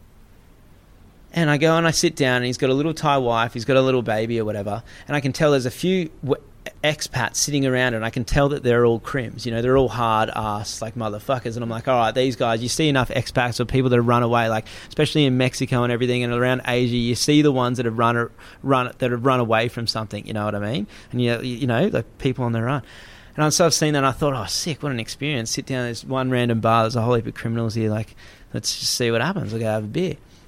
So I sit down, I start talking to this South African guy, and turns out he had been scammed because he runs yacht charters. He has two yachts that he runs for the backpackers and takes them out to the islands for a few days and comes back. And he put his boats in that guy's marina. And he just had a new baby, and this guy scammed him. Same as what he did for us, paid, said, no, it's not enough. We want more, and wouldn't give him his boat back. And so this South African guy is telling me that he's planning on killing him. He's telling me he's there going, I'm going to kill this guy because in the rubber plantation, I'm going to wait for him to come in because he fucked with me. Now I start talking to all these. we this sparks this conversation about like hard kind of shit between Yeah, everyone. Like humanity, yeah. Yeah, and I'm looking around and and there's these couple of South Africans around me. And I'm like, well, how do you have a bar here? And he's like, well, they've knocked them all down, but he's like, I just put this one up, and when they come and tell me, I pay a bit of money, or he's like, I let them knock it down, I just build another one. You know, it's just a little bar. It's just like this is this kind of gets me through when the tourists aren't here. You know, selling beers to like other expats on the beach. So I start talking to these other South African guys that are there, and they're they're drug runners. Oh. And so they were mules, right? And there was this one guy, and I remember his name, But did whether they just was his happily tell you that? real name or not. His name at the time was Xander, and these guys had just bailed him out. He'd just been caught with um, with dealing drugs in Thailand. He'd been in jail. These other guys, his mates, had gone in, paid his bail for him to get out, and he has to go to court. And he's like, "Man, I'm done. I'm done." And he's like, and he's got no money. They got no money. They bailed him out, and he's there going, "I'm running the border tonight. I'm running the border. Don't know how I'm going to do it. I'm going to try to get a bus. I have no no money. Blah blah." And we're sitting there having a few beers, and this guy is stressing. And now the whole story's open. They've opened up to me. He's told me the story, and he's freaking out. And this guy, and you can tell he's on edge. He's a, he's a crim. He's just got out of jail too, and he's on edge. And he's sitting there, and he's like, he's drinking fast, and he's flustered, and he's freaking. And and I'm just kind of thinking, fuck, this is a cool experience. I'm sitting here in this bar watching the sunset in Thailand with a bunch of criminals, like with a bunch of drug smugglers, and you know, just enjoying it. Your it. idea of cool is very interesting to Yeah. other well, people. it's just another experience, right? I was just like, fuck. other we'll give this people go. might might not think that was cool. So, and we start talking about marijuana, right? yeah. And I was saying, oh, when I'm at home, I when I'm at home, I yeah, like when I go out to a bar, I don't drink much. I'll smoke a joint, and then I'll I'll just have a couple of beers and I'll dance all night. And I was like, what I do? And I pulled out my wallet. I was like, I roll joints and I just open and I just put my wallet, my joints down in here, like in the gap in my wallet. Yeah. And as I did that, I looked down and I went, oh my god, I have a joint in my wallet. And I pulled it out. and I realized I'd accidentally smuggled a joint to Thailand, and I'm like, oh my god! And then these South African guys are like, oh my god, Australian weed. No. That's sick. So we light this joint, and we, we have a bit of a puff. And like after this, Oh, like funny. I'm really kind of broing down with these guys, or what I think I am, you know, Yeah. you know, because at first, you know, they were kind of hardened criminals. They, were, they, were, they weren't fully open to me, you know what I mean? You kind of had to crack them a little bit. And Yeah. I'm like, oh yeah, I'm broing down with these guys. This guy Xander, the one that's on the run, that's freaking out. He goes, oh. He like thank to thank me for the joint. He stands up and he goes on the other side of the bar, inside the bar, and he pours a drink and mixes it and pours it into a shot glass, this green shot, and gives it to me and goes, Here you go, bro. And I was like, Oh, thanks, man. So I have a shot and put it there. And then he stays behind the bar and he starts mixing up some other stuff. Then he mixes up four other shots and he gives it to the other guys and he pours them shots. And I was like, Huh, that's odd. He just gave me a shot. And then he then made one for everyone else. And I was like, oh, he probably just felt bad because he missed everyone out. You know, he was trying to say thank you. So I was like, ah, so I didn't think anything of it. Oh no. And he comes back and sits down, and about 15 minutes later, he, he gets up and he goes back inside the bar and he mixes again a shot. And he pours this shot in front of me, this green shot. He goes, here you go. And I was like, oh, thanks, man. By this stage, you know, he's a criminal too. Like, it, there's a big criminal guy, like, just got out of jail, offering me, he's like, here you go, have it. You know, so I'm not going to It's refuse him. heroin. You're gonna So die. I have this shot, and then next thing he does the same thing again. He mixes these shots Oh, you're fucked. and then pours them for everyone else. And I was like, "Huh, that's odd." And so this is the guy, and I've got my motorbike parked over in the corner. I've got my wallet. I'm, I've got my stuff, and I'm sitting here, and then I'm, I, I go, I'm sitting there, and then I thought, "Oh, I need, I need to go to the toilet. You know, I need, I need, need a wee." And I, st- and because I, s- I started feeling not right, and Oh, I no. stood up. And as soon as I stood up, I literally just went straight backwards and just hit the deck. I just remember my head hitting the sand. Like, luckily it was sand. And just laying there and go, oh, fuck. And I was like, holy shit. And I- then I, I kind of crawled up on and I tried to stand up. And I kind of like fell back down. And like everything, like the world started going all like dizzy and, and, you know, I couldn't see and everything. And I was like, holy shit. And so I started like, I'm like, holy fuck, I think I've been drugged. No. So I start crawling, and I start like trying to crawl towards my motorbike, and next thing I just get picked up, and it's like, oh, and it's like, and it's the Xander guy, the one that gave it to me. He goes, "Oi, where are you going?" He's like, "Where do you think you're going?" And I was like, "Oh man, I'm going home." And he's like, "You're not going anywhere," and pushed me down onto the ground. And I was like, fuck. And I was like, just laying there. And I tried to get up. And he's like, mate, you're not going anywhere. And he pushed me down. And he pushed me down onto this um, day bed, like a sunbaking bed. This bed that was, you know, because they have them sure there for. comfortable. And he's like, "You're not going anywhere," and just like, and I'm like, "Fuck!" So I'm sitting there, and he goes back to the bar. He's only like ten meters from me, and my bike's probably about twenty meters behind me. All right. And I'm sitting there, and I'm just, I'm just going, I'm falling, and I'm like, "Fuck!" I'm about, I'm passing out, I'm passing out. I'm like, just going, "Don't pass out, don't pass out." Like I can, I can feel I've been drugged. I'm like, you know, Yeah. I've been drugged. I'm going. Once I go, So I'm anxious. like, so I start trying to like, I can't move. Like it's paralyzed me. Right. And I'm like, and I start looking at kind of over my shoulder, and I can see my motorbike. And I'm sitting there, and I'm like trying to get all my courage up. I'm like looking down, and he's got his back to me at the at the bar by this stage. And I'm like, fuck. And I'm like, I've just got, to, I've got to get to my bike. I've got to get to my bike. But I knew I couldn't stand up. I knew I couldn't walk. And I'm like, fuck. And I just kind of built up all my courage. And in one hit, I just did this big roll and rolled off the daybed onto my face, onto the sand, right? And then I was there and I was like, oh my God, I've got to do it. I've got to fucking do it. I'm using everything to make my mind work, to make my body work. And I start fucking crawling towards my bike. And I literally get to my bike and use my bike to pull myself up. And I go and I'm like, holy fuck, No. holy fuck. And I start the bike. And as soon as I start the bike, they see, because the lights start, they hear the bike. And he turns and goes, where do you think you're going? And starts running after me. No. So next thing they start chasing me, like, oh fuck. So I start taking off on the bike oh my God, Jesus, take the sitting there, wheel. and I go down. I'm getting the shivers now. Go- Oh, and I go no. down. I go around the corner into like the, the main street on the beach, and I see this tourist. I see this guy, Yeah. And I pull up to this guy, and I go, and I go, mate, mate, you got to help me. You got to help me. I've been drugged. I've been drugged. And this guy goes, oh, oh, stay away from me. And I was like, mate, you got to help me. I've been drugged. And this this tourist just goes, oh, get away from me, and just walks off. And I'm like, fuck, he's not going to help me. I'm like, oh god. And I and I know this this happened to my mate in um.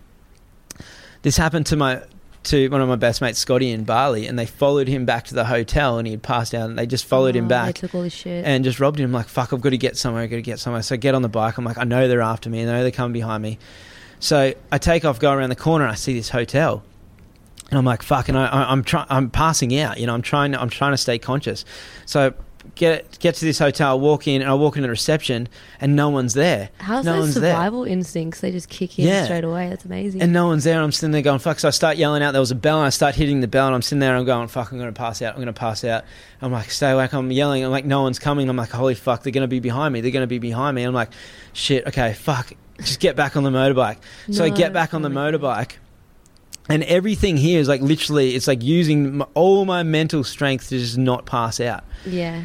And so I get on the motorbike and I start riding and I get on the fucking main road and I just hugged to the left on that white line. And I just sat there focusing on that white line just just for as long as I can, just going, stay on the white line, stay on the white line. And I just went and I would have ridden for maybe ten minutes. Oh my god. Like I'm just like just get out. I'm like I've, and the whole time's don't not not passing out, trying to let the wind hit me in the face, trying to like breathe, trying to stay focused, trying to like make my my mind work. Then I see this like warung, like this no like helmet, corner little. Oh family like shop on the side of the road. Yeah. You know, like a little warung in Indonesia. They call warung in Thailand. I don't know. Anyway, I've rocked up there and I've pulled up and I've just fall, I've just fallen off the motorbike onto the ground, and these people came over, and I just start throwing up Oh and I just start throwing up, and I'm I'm on my side, and these people come over, these locals that are from the shop, and they look down at me, and I start going to them, help, help, I've been drugged, I've been drugged, I need hospital, I need hospital, I've been Yeah. drugged. And they're looking down at me, and then this guy just like giggles, like, haha, and walks away. And I was just like, oh, another drunk tourist, another drunk tourist, and they've just left me, and I'm sitting there, and I, and I just realized to myself, well, no one's going to help me, I'm passing out, I need to let myself. No, it's just they didn't. They're probably used to like in Thailand, probably used to just drunk Aussies or No, something, but- you know. Oh, true. And so they didn't know. I couldn't communicate. I couldn't Yeah, say to them in Thai. I couldn't say like you know. They just and so I'm sitting there and I just thought to myself, well, I'm passing out. I can't hold it anymore. I'm gonna and I'm no, I'm just gonna continue throwing up. So I'm like, all right, all I can do is get on my side. So I don't choke on my, so I don't choke on my um, tongue, Oh and I just fucking put myself on my side and just Just threw up and just passed out. you. and just yeah and i just sat there and i woke up in a pile of my my spew at like 6 or 7 a.m or whatever. And i was like oh my god. And i woke up cracking headache felt so sick. I woke up and i went inside bought some water. I gave him some money to say like i'm so sorry about the spew um, you know the kind of thing Did gave you this explain what extra had money happened? they couldn't speak english Oh, okay. you know what I mean? It just and then I got on the motorbike and rode back to the bike, and I had to sleep for like two days. Jesus.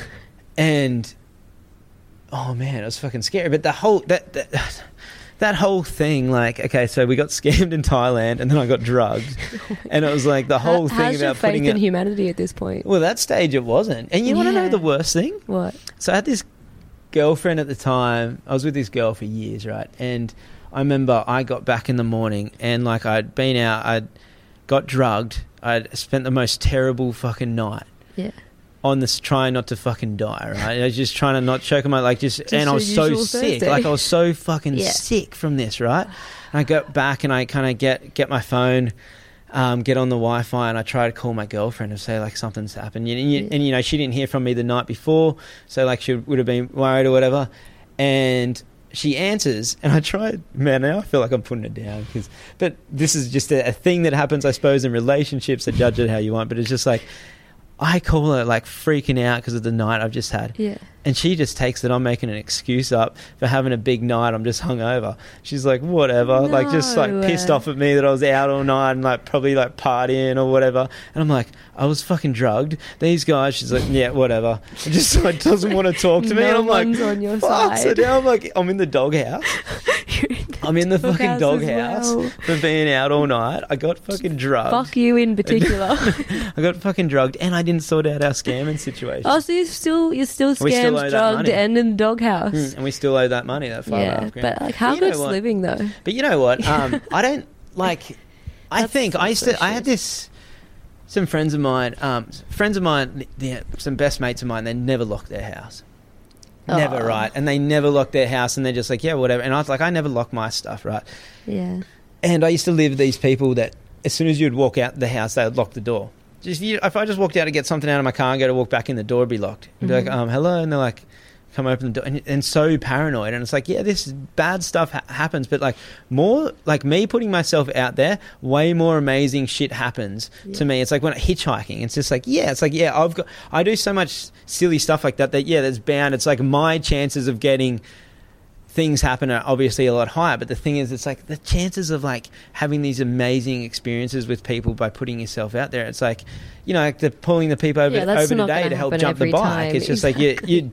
Most of the time, you're going to find genuine, beautiful, amazing people, and it's like Yeah. I still have faith in humanity. But I've learned. It's like I know, like it's like I'm wary, and I, and it's like I've.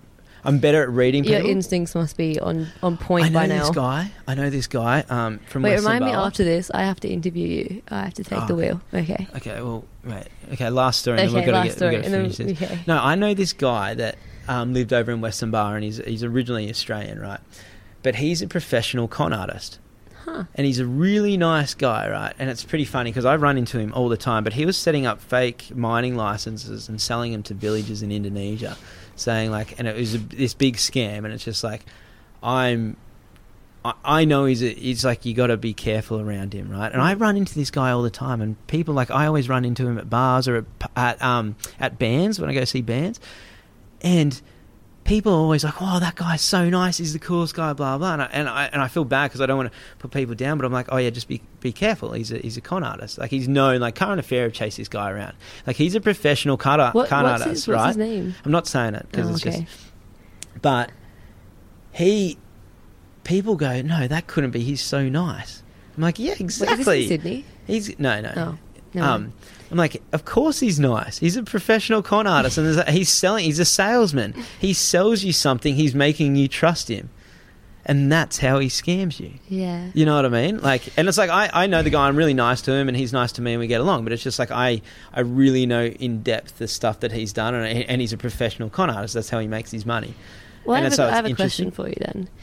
If you, okay, as a solo traveler, especially as a girl, your radar or those instincts are way more heightened when you're traveling by yourself, especially as a girl. So, my my question now is: if you were in my shoes, you're a girl, and you know every every guy that you meet, you have to not trust essentially, and then you have to choose whether to trust them or not. How hmm. how do you pick and choose? Like who who do you believe? Like how do you justify putting your faith in someone? You know what? I consider myself, and I think I think everyone's just different, but I, and I think the people that know me really know this. It's um, I'm really good with, at psychology. It's like it's something that I really understand, that I'm really aware of, and I believe that I'm better, or I'm just more, a lot more in tune with authenticity Right. than a lot of other people. It's like I can see. I'm like, I'm definitely a big observer no, with people. yeah. well. So it's like I definitely I'm a lot more open to like I get of course I get scammed and everything too. I just told you stories where I've read it wrong, you know. But Mm. it's like I think I've been in so many situations and how I grew up, like the childhood that I had. It's like I think I've learned a lot of how to read people. Yeah, that's good. All You right, know? so now I have to ask you some questions because as as a as a hobby for me, I actually do exactly what you do, which is interview people and and ask them about their story and how they came to be. And I usually do it for people that are in the business of sustainability. For you know, example, um, you know the the guy that um, gave me the boards, interview, interview, interviewed them. You know the professor of plastic interviewed her. Like so, this is just I, I'm like you. Like I am froth on a good story. Um, so, what I wanted to know is how did this come about? How did this podcast come about for you? Because it kind of just started, but yeah, podcast is is a bit left of center. So, Um, okay, so for me, um, I was always one of those people that I would have a friend. Um, say, let's say, like, okay, this is actually the perfect example. My mate Matt, and he's been on this podcast at the first original episodes, and he lives up in Brisbane, but I grew up with him. I'm really close friends with him, but I don't, get to see him too much. And so when I go up to see him, he's always like, he's got a, a lot of friends and a lot of group of friends that I've never met. So I'll be like a fifth you know, I'm like an outsider coming in. And he always and this is not just him an example always like brings me into a group by like trying to like say who i am or what i do and and he's always like hey tell him the story about when you're here or tell him the story about when you did that because i i know and i think most listeners know that i've lived a or live a very adventurous lifestyle Yeah, compared to stories. Yeah, others. so it's like you are I've in, done the, that in the business of stories. and people are always like, you need to write this down. You need a diary, and I can't. But I have the personality to be able to talk because I'm a talker. So it just was like my mate offered to record it for me. He's like, can I record these stories because he does a podcast? He's like, can I and record it? Said yes. And then he was like, you know what, you need to. And I was like, I just thought it'd be a great way to travel. It's like a great way for you to like meet people and add depth to your traveling and have the passion is like travel with plastic. Like, you know, like Yeah. something You meaningful. For me, it's a deeper purpose now. It's like when I travel, it's like I get to connect with people like you, you know, it's like Yeah. I believe in what you're doing. So it's like I wanted to reach out with you. You wanted to reach out with me. And it's like, hey, come down. You're a traveler right now. You're traveling the east coast of Australia. Stop in at mine. We'll do a podcast. Let's learn about who you are, like what you're doing. You Mm. know what I mean? And just it's interesting. Yeah. It works for me. It like literally, it's fun. I get to meet all these really cool people, and it's just like it's dominoed.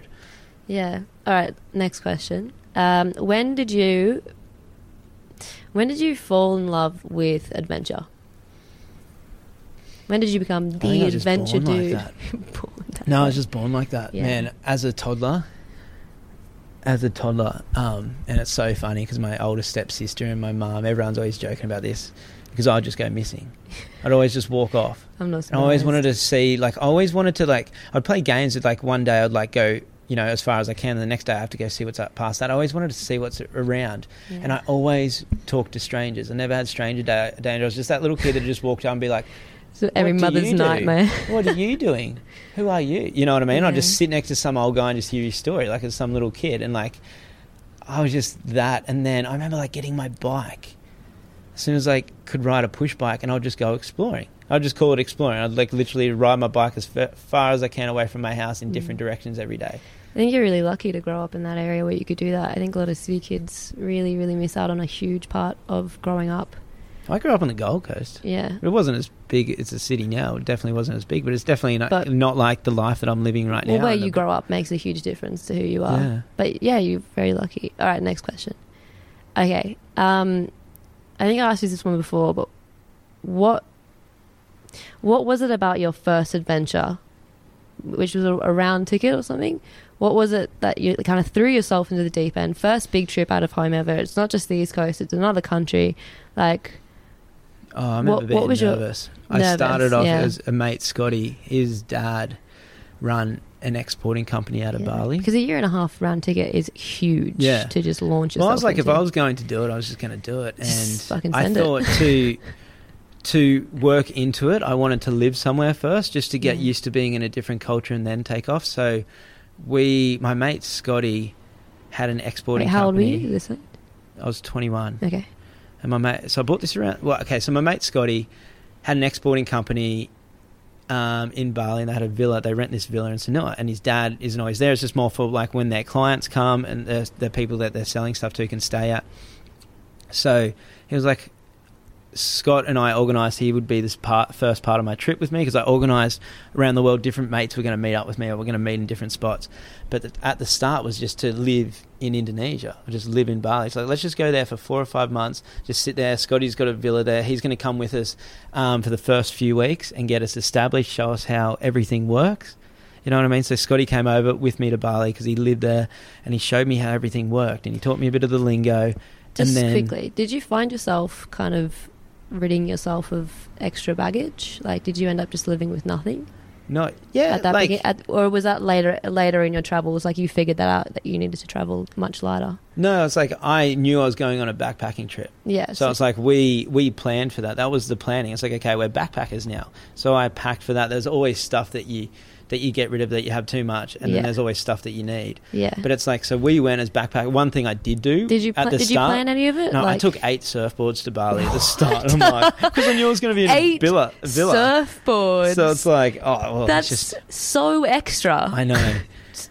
But then one for every day of the week. You Well, it was a great transition That's because funny. we, we got into them. We lived So you in took everything. yeah, man, Wow. we lived in Sanur and we lived in Canggu. Lived in Batubelig Yeah. before the Canggu club was there. It was the only house in the rice Before fields, man. Really? No, before that Canggu club was there. Yeah, yeah, yeah. I've heard of that. Yeah, man, one. I used to go down surf Echo actually. Beach, and they'd be like, no, it was just insane. And now it's like just villa land, but, um, but I got to like experience and like get used to it as, as like a slow like push into another culture, and then it was like, okay, now we're traveling, Nice. you know, and you let then, go. and then we just let go, and that was just the backpack How on, a surfboard on the shoulder. How long did it take before you finally just embraced that you needed the bare minimum?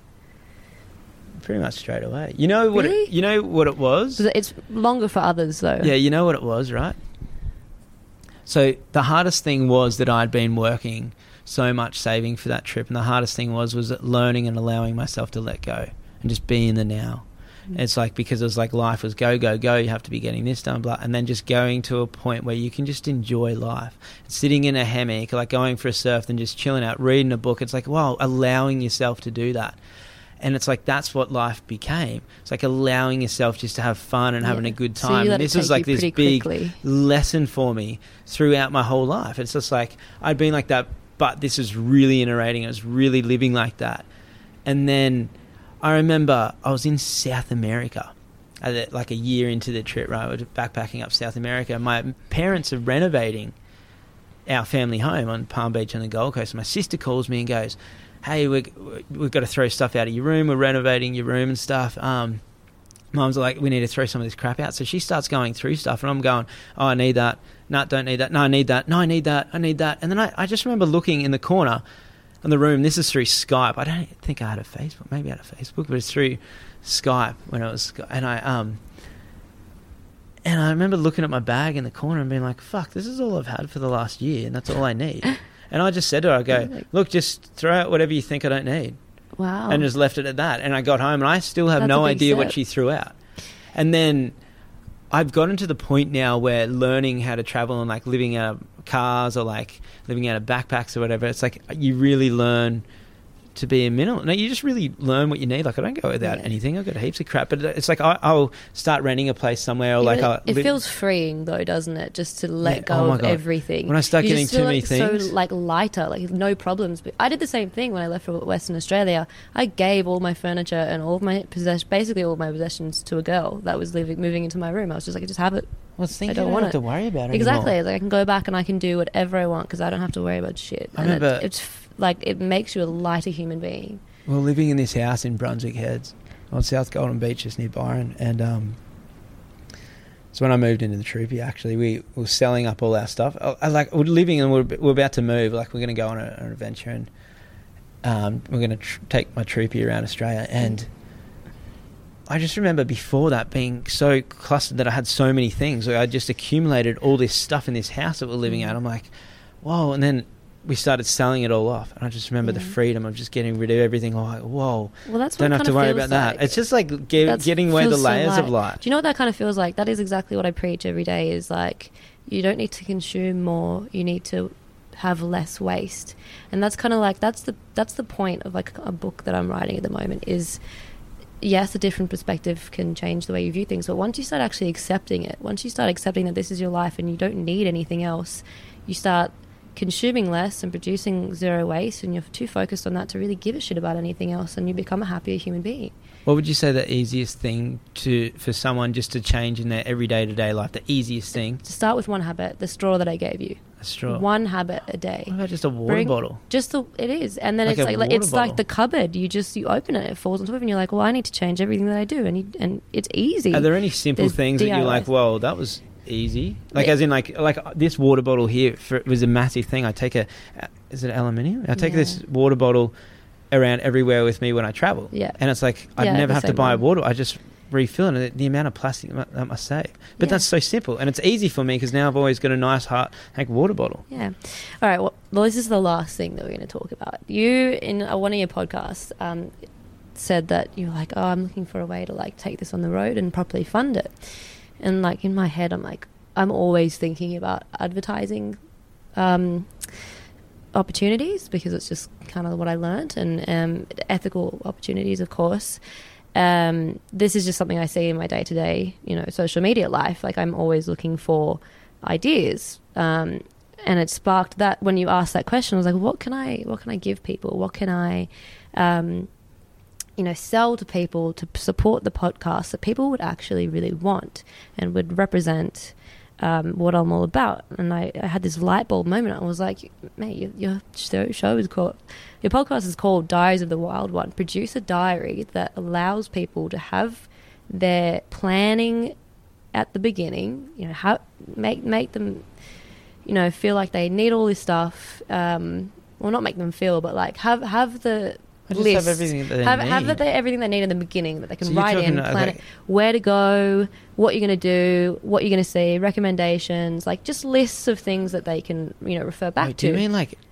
Do you wait? A- wait, a do you diary. mean like a travel diary? A travel diary, but it has a trip planner in it. It has have a like trip a planner in budget it. thing. You can have a budget have like a budget thing. thing, like Yeah. everything, because that's the funnest part with just planning your trip too. I, I agree. I think I had the most fun planning the trip. But then what, what we were talking about before is like maybe a year or a month into your trip, you just started letting go. And I was like, imagine if the diary forced people to let go.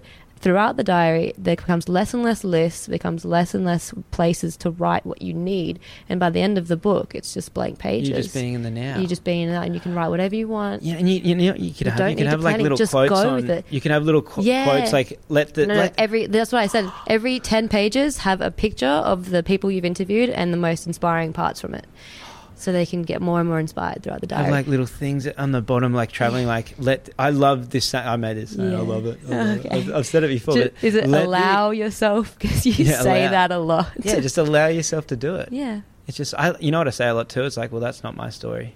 When someone is like doing something or like negative or drama or anything or this shit that just doesn't matter, I'm like, well, that's not my story. That's their story. I don't have to fucking take that on. I don't care. Okay. So No, but the it's like, question um, is no, okay. You can have stuff like let the experience take you traveling, like written Yeah. on one page or like another page. you could have like, like these are the best push, moments of your a life. gentle push in the right direction for new. This is probably for new and old travelers, yeah. but mostly for new people that are listening to this, maybe who are nine to five, who are kind of connecting with what we're saying, and they've been wanting to do a big fuck off journey Oh. around Australia their en- entire life, and this is the moment they That's go out and they buy idea. this, they buy a diary like this, and they start planning it, and you are if I do that. seventy percent more should- likely to do things that are on a list than if they're just in your head. oh, because it'd be a great motivator for Yeah. someone.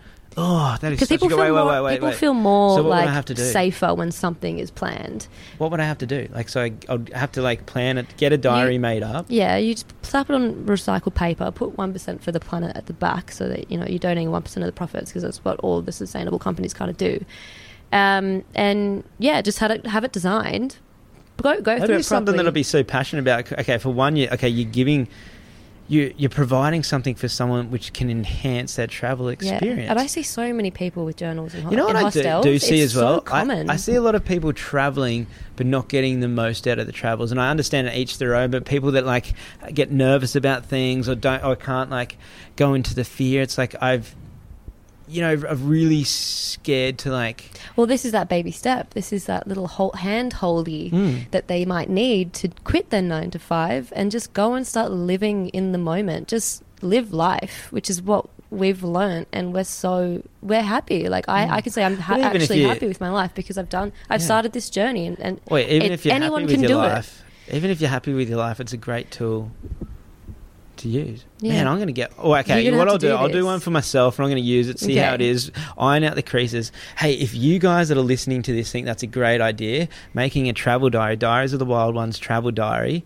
that has like a whole trip planner in it, it has like your budget and, like, everything, like slowly fades away. yeah, and it has like a yeah, it tells you gets you to be a little bit more in the now. And that oh, I could have a world map in it on the start. You can mark where you've been and stuff. That's so white girl, but okay. no, but it's still sick. I, yeah, it's sick though. Yeah, I don't have anything like that. I should have. What I used to do is collect a coin and a note from every country oh. and a little souvenir. And I haven't done that for years. All I have now, I've got two passports. I just have the stamps. It's just like you know. Yeah.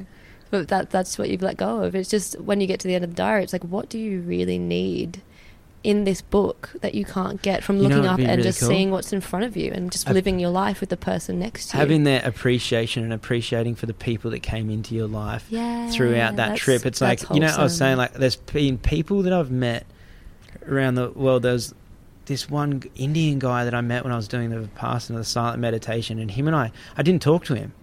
We couldn't talk, but him and I just locked eyes and we were just bros. And I didn't talk to him for 10, 12 days or whatever. And then the last day when you're allowed to talk, we went and talked, and he was just he was just my brother, straight up. Him and Oh, I were just mates. We just understood each other, and he ended up. Um, coming and picking me up and taking me out to dinner and meeting his family and then um, he took me to the airport was actually pretty funny because he dropped me off at the wrong airport and I was already late because we got caught in traffic. And Well, I, I got dropped me off. He drove off, and I've got my surfboard bags. And then, and I'm like, oh my god, can yeah, you get to my gate? And I- surfboards and I by asked- this point. I asked the security guard where my gate was, yeah. and he's like, um, and he's like, yeah, it's up, like it's two k's away at the next airport. I'm like, oh my god! So I just picked my board up and just ran. I just had to run. I just started running. Okay. Um, Yeah. Okay, let's that's do it. it. It's been an hour and 46 minutes. Hey, thank you for coming on. Thank you for being you. it's been a pleasure. Thank you for doing what you're doing. Wait, how do how do people see what you're doing? Oh, um, well, if you want to jump onto Instagram, my Instagram handle is bondi.binchicken. Bin chicken Um, because you're collecting garbage. Because I live in Bondi and I love trash. So I am the Bondi bin chicken. Nice.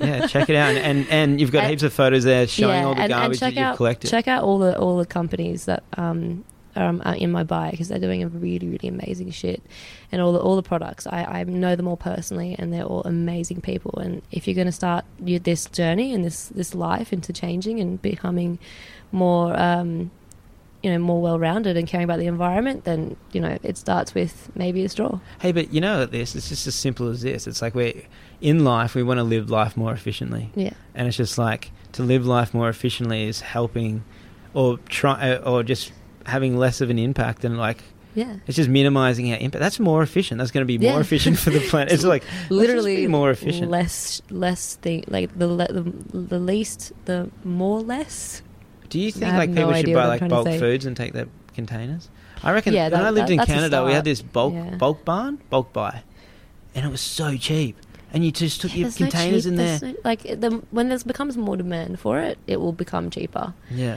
But, it was more like people, a big chain more people have to Yeah. i mean more people have to have to say to these big companies and it started actually we're seeing some of the, the biggest changes in companies listening to their um, to their consumers. You know colgate came out with a, a completely plastic free toothbrush. Um, uh, uh, Coca-Cola is making all of their recycled bo- um, bottles in Australia now out of recycled plastic, and they're even going to build, or they're planning to build, the first proper recycling plant in Australia. And that's just from a couple of people campaigning. You know, like this is what we're fighting on your beach. Because Coca-Cola is the number one polluter in the world. You know, Greenpeace that hit me up yesterday to help them out. You know, you know, Sea Shepherd. Like these are all companies that if you want to start to wake up and you know really give a shit just look at what other people are doing look at all these companies and just just meet people just reach out and just start Do you? Wow. no, it's just amazing. I was just like, Yeah. just think. Do you, were you blown away by how much garbage you that you actually see on Australian beaches? And just by looking at it, like I was saying, like when I was actually looking at the beach, you see so much garbage, yeah and it's building, and it's, it's, always like. more than you think And if you've been to Indonesia, we don't want it to turn out like i don't that. want to talk about it You know what I, don't mean? It's- but it's it. like, are you surprised at how much? Maybe th- this is just a good thing. If people listen to this, it's just like one good thing they might take from this is just go and pick just- up some trash it's just even observing it, it. just now, like when you're down the beach. Yeah, have just a look. be have a look at the present. tide Just- line just and have a look and go, "Whoa!" just sit down wherever you are and just close your eyes and just connect to the to the earth because you're you were once stardust that made of the exact same materials that the earth and, the, and all the animals around you you're all made of the same stuff so you've got to take care of it like this is why I have this tattooed on my arm it's like the land owns us which is a really powerful aboriginal message that you know you can't be selfish if you look after the land it'll look after you and it will support you and it'll give you everything that you need you just need to love your country and that means cleaning up a beach maybe Yeah. Wow, what Oh, a my- great my- message! What my a great. heart is so like full and warm right now just talking about this stuff Oh, I like love- so many people are going to be like fuck yeah I just love when I see people doing this too. I always want to hug them I and know. stuff. It's just like, oh do you know how many people come up to me and say thank you for doing what you're doing and i like walk away nearly in tears because i'm like oh my god that was so nice. Yeah, when, when you're walking down the beach with like support garbage people bags doing and what they're picking up doing. garbage, like, I is there a think, lot of. Fuck yeah! Like I tell people all the time, if I see other people do it, I run up to them and be like, "You're picking up plastic, me too." And we're just like hug it out, pat their dog, and like keep walking. So it's really, really wholesome, wholesome way. Yeah. It's also a way, a really good way to impress girls. if there are any guys out there, like I can guarantee you, go on a date and pick up three pieces of rubbish on your date, she will bang you. Wait, you you do work in advertising. You're I a do. great I marketing do. I um, I know how to talk. We both know how to talk. We should really.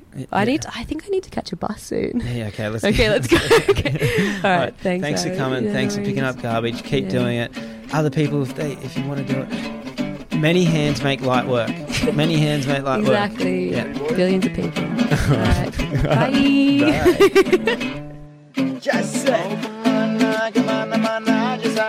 So if you like this episode, please feel free to share it and leave a rating. And if you have or know of anyone with a wild story, please get in contact with me through my Instagram, Aaron underscore Shanks, or the website diariesofthewildones.com, because I'd love to sit down over a beer or a coffee and hear it. Just say.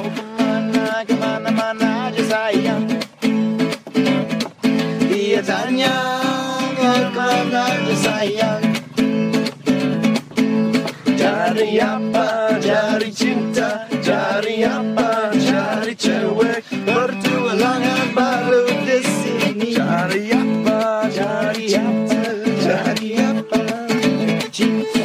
Bertualangan baru di sini. I should do like that Yeah. chorus there.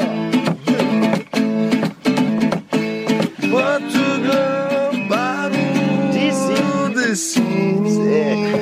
Yeah, I do it like a double